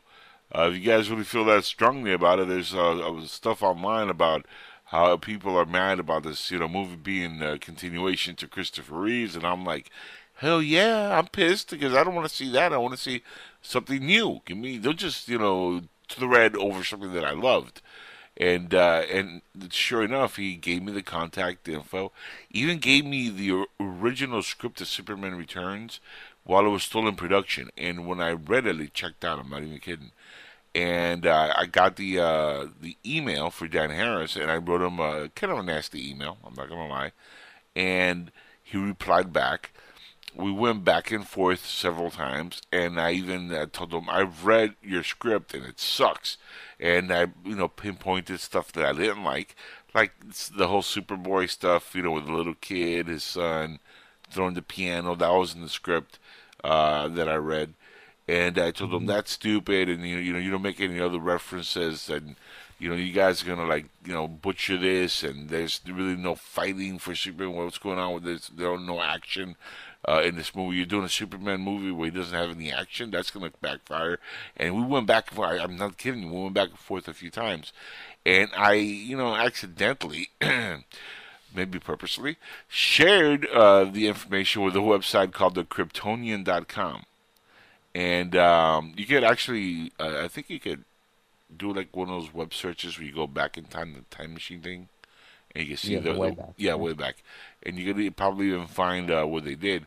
These bastard, uh, the bastards on the website, uh, posted what I sent them, which was a, uh visual of my conversation with Dan Harris, and they they did it on a way to like on a forum on a way to try, try, try to see if Dan Harris would reply. Right, sure enough, he did, and it was, and he uh, pretty much said that yeah, that was an authentic conversation. It was meant to be private, and uh, it became a legal matter. They had to take the thing down because he didn't approve of them posting it, and it became really ugly. And then like I had to like you know remove that account from the uh, the website, and eventually that website went offline, and that was part of the reason. So uh, what you're saying is um, you don't like Dan Harris. Well, it's ironic he hasn't worked uh, much in Hollywood since that movie. Mm, Dan Harris. He just, exec- he just executive order broke out. I don't know, man. You ate a lot of executive order Cheerios. hmm So are Trump supporters. Um. Hey, Anyway, look, man, 2024, Orange Man's back. All I'm saying is, I actually agree with that. yeah, because uh, it's getting pretty ugly right now with Biden. Uh, but uh, check this out. Uh, no, no politics tonight. Let's uh, let's keep honest narrative because I like bashing Dan Harris. Uh, but in my history with uh, Superman, I feel bad for Brandon Routh because I, I I I don't know if you guys caught the Crisis on Infinite Earth on TV, where he played the kind of like the Kingdom Come uh, Kingdom Come Superman. I always love that Kingdom Come.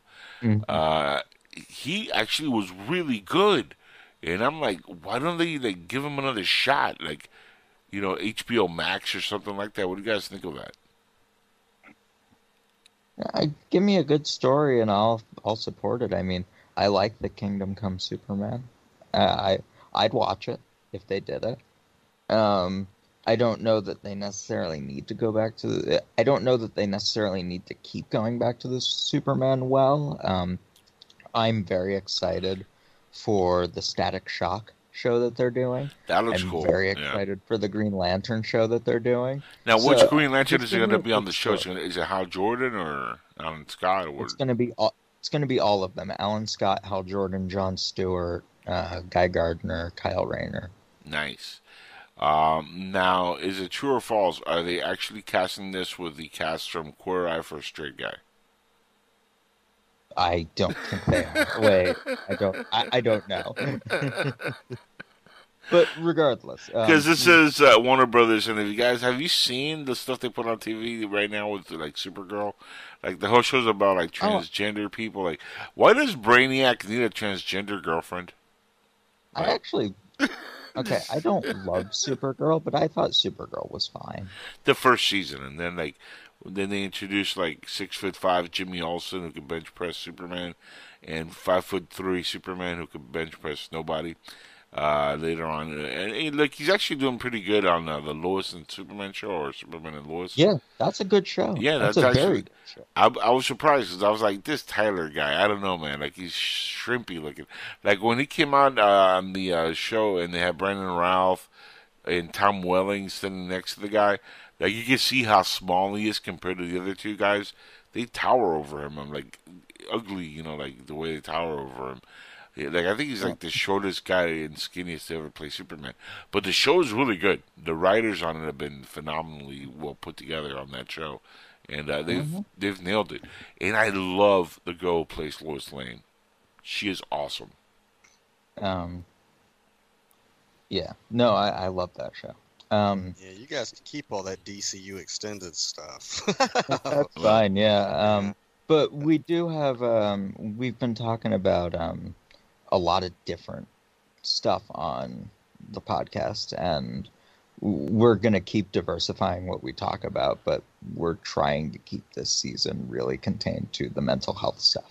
Ah. Yeah, and uh, we wanted to let you know. I think we uh, we posted in your groups earlier uh, Mm-hmm. because we're in season two now. We're going to start syndicating. Like the first year, me and Dylan were just putting a lot of material together, and we kind of hid in our little corner. So now we're actually going to be on, you know, all the all the stuff, the iTunes, the Stitcher, the uh, you know, The Spotify, Stitcher. and all. Yeah, all that we didn't want to we didn't want to come out of the gate um, on all these different platforms with no content. Yeah, so we're about to do that now. I think you're the first show that we're doing since before we syndicate, but uh, to kind of give us a boost, we're actually doing a cannabis giveaway. Did you see that, Angel? Uh no, but if you give me the link again, I will definitely see it if it's a giveaway. Hell yeah. Yeah, so basically, guys, this is what we're doing. You can go to zeninthecar.com, Right. and on the menu, you will see uh, the cannabis giveaway, which will give you the rules and uh, all that good stuff. Basically, you can get uh, a welcome kit from the Cannasense Apothecary, which is basically $420, so you get to pick your medicine, Cool. medical cannabis. We also, we just started uh, providing medical uh, psilocybin mushrooms. Um, so we're really excited about that. Uh, when I made the announcement last month, the, the the psilocybin mushrooms that we have just started flying off the shelves. So basically, we're doing a contest to kind of boost up our subscribers, and uh, when we start to syndicate, so just go to can, uh, zeninthecar.com, click on cannabis giveaway to get the rules. It's real, real simple. Well, all you have to do to enter is one, you got to be 21, clearly. Uh, Yes. Two, you just you subscribe to Zen in the Car when, uh, and all the social media doodads. So, like, if you subscribe to Zen in the Car, your name Right. goes in the hat. Okay. If you subscribe to Zen in the Car and the YouTube channel, your name goes in the hat twice. If you subscribe to the YouTube channel, the website, the Facebook page, et cetera, et cetera, that's how that you increase your odds of winning. So, what we're going to do is uh, on what's and next then, month, and June if you forget to subscribe to everything, is because the cannabis is really good. Because you know.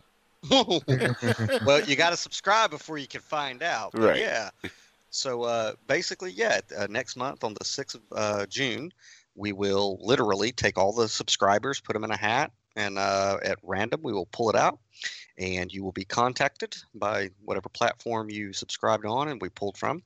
Uh, and I'll give you a call and let you get into the apothecary, which is an online kind of like a dispensary, but it's not. You get to select your medicine, anything from medical flower.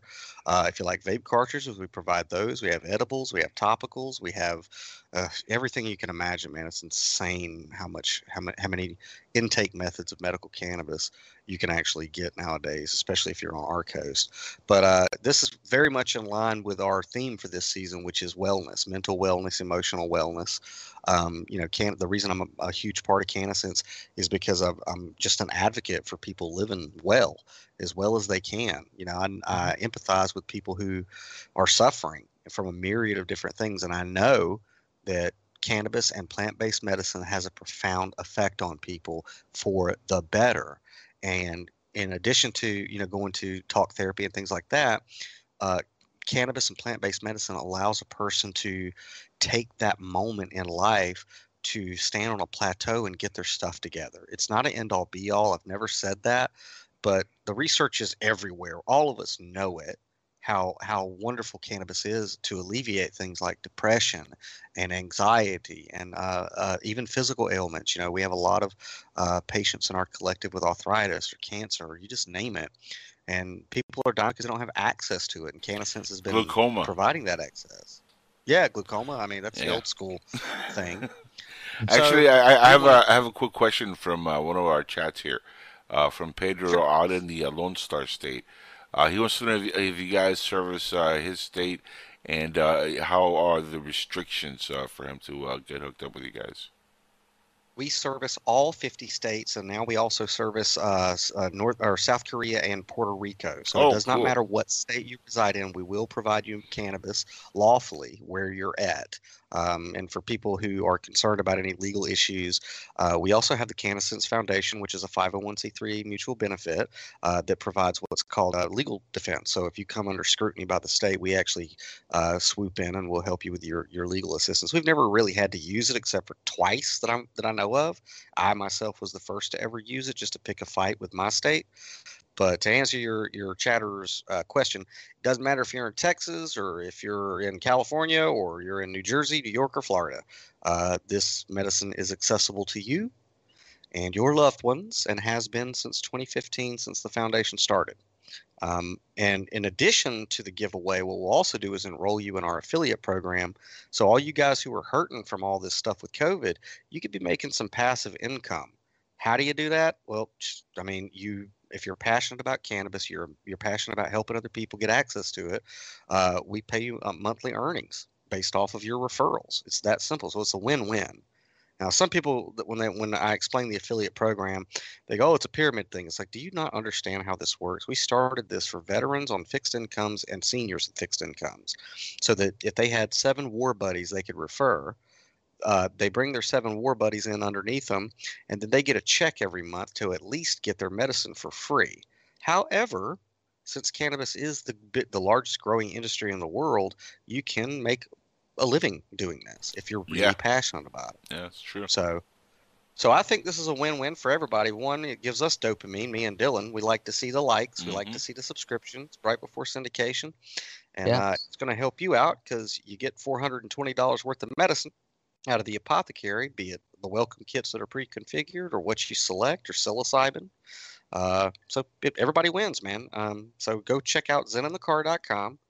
Click on the cannabis giveaway. There is a live chat feature in the bottom right hand corner. If you got any questions, you want to talk to me personally about it, ask any questions we don't get to on the air, feel free to do that. Somebody will answer you. And uh, good luck. Oh, also, Well, I have, Also, uh, given- go ahead. I have a technical question for you on the uh, the, the the product, but go ahead. Go ahead. I'll ask you. Sure, but the second thing is, is we also like more dopamine. So uh, as a as a door prize, uh, if we happen to see in any of our videos on the YouTube channel any interesting, introspective, or just funny comments, uh, you're also eligible for a door prize. I haven't quite decided what it'll be. It might be a quarter, a flower, or something like that. Uh, but the big thing is make sure you subscribe to Zen in the Car, all of our social media doodads, and then uh, wait anxiously for me to give you a call on the 6th of next month to Yeah, tell you and- that you got some free medicine coming. And even if you don't receive a phone call for some free medicine, you get to hear us talk more. Yeah. There you go. I, I think that's just a win-win-win-win-win. It's a win-win-win. And Make you drive. And if you follow them, you'll get back to me somehow, and it's a win for me also. Um, because you know, Everyone since, it, since they, they're on my show now, uh, like the algorithms go. If you look them up, I'm going to show up somewhere on Google. Thank you, Google. Uh, but here, here's What was that technical question? uh, yeah, I'll get back to that. Uh, here's the thing. Uh, for those who are, you know, trying to get with uh, the program and they, they sign up, how quickly do they hear back from you guys? Because I've gotten this before when you guys were on. Um, is it like the next day, or do they have to wait a few days? Uh, how quickly are they going to get a return? Uh, phone call? It would be phone call or email. What's the the standard uh, Oh, okay. operating procedure If- on that?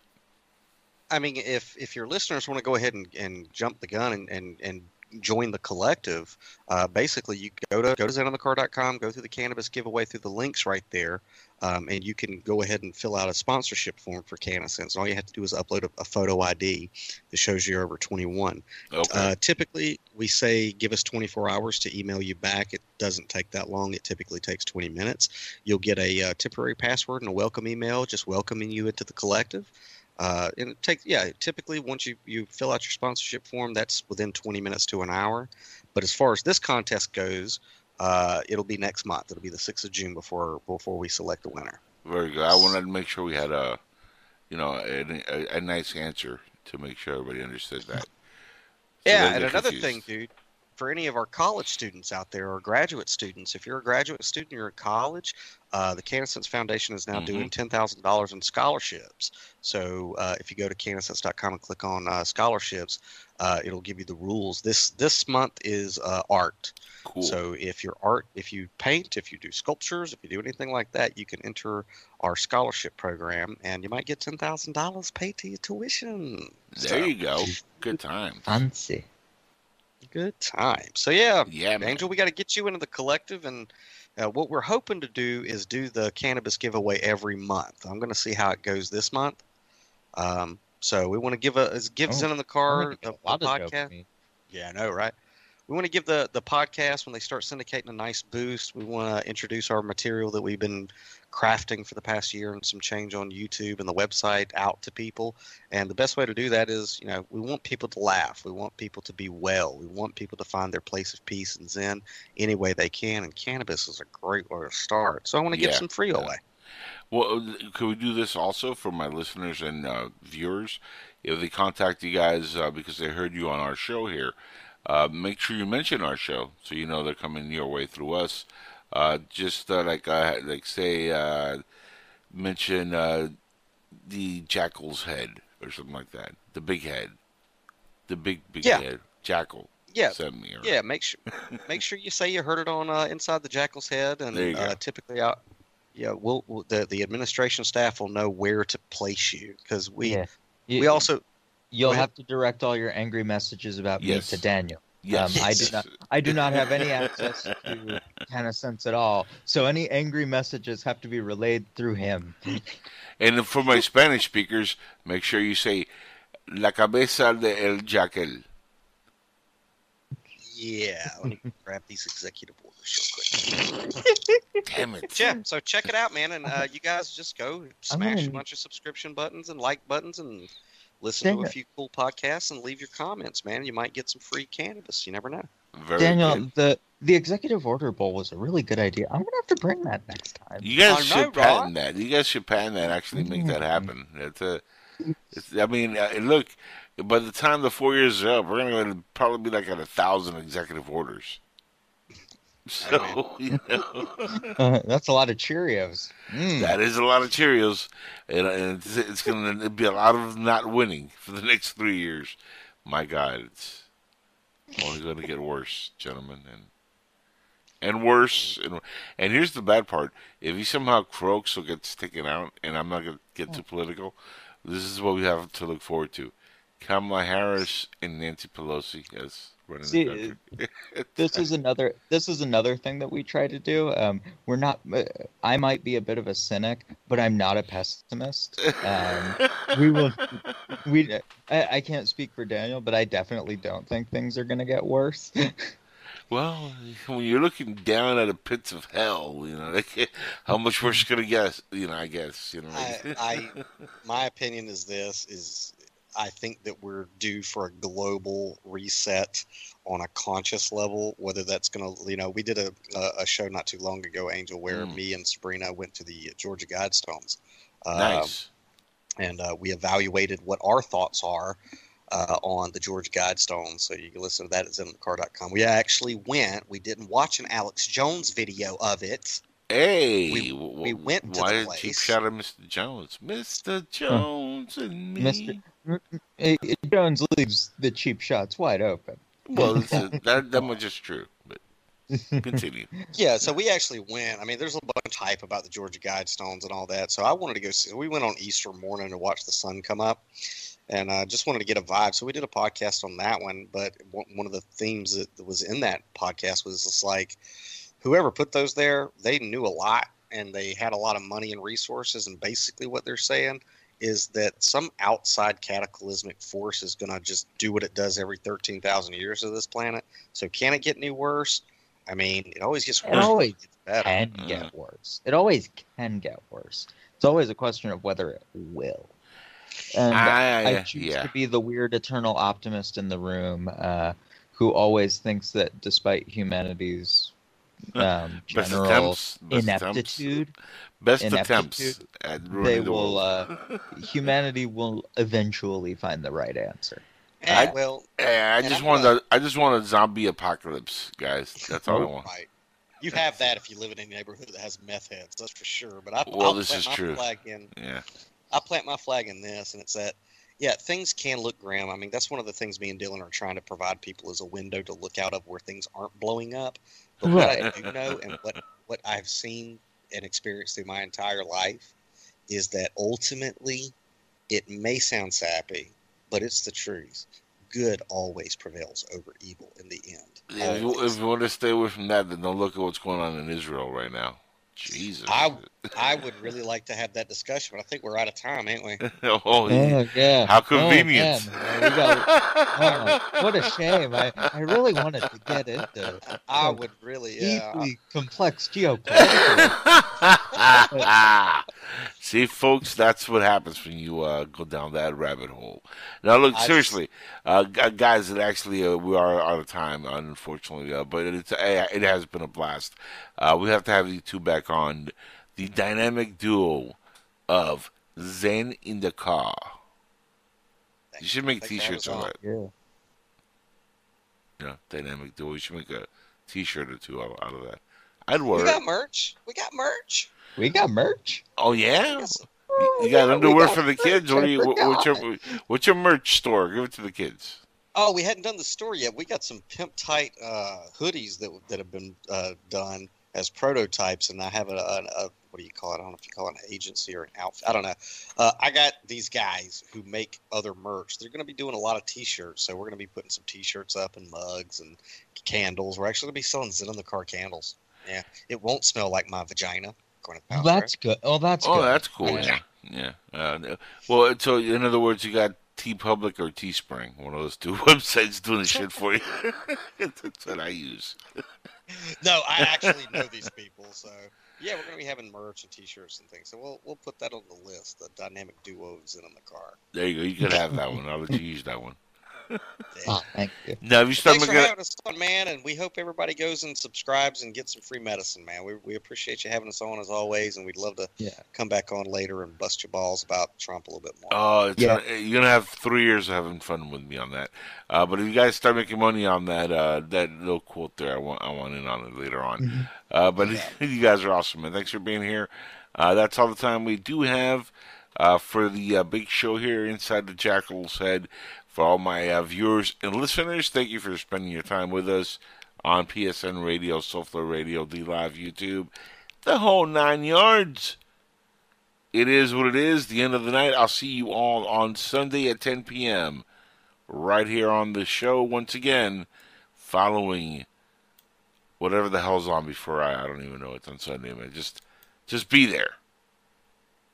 Peace. Later. Stay well. Later.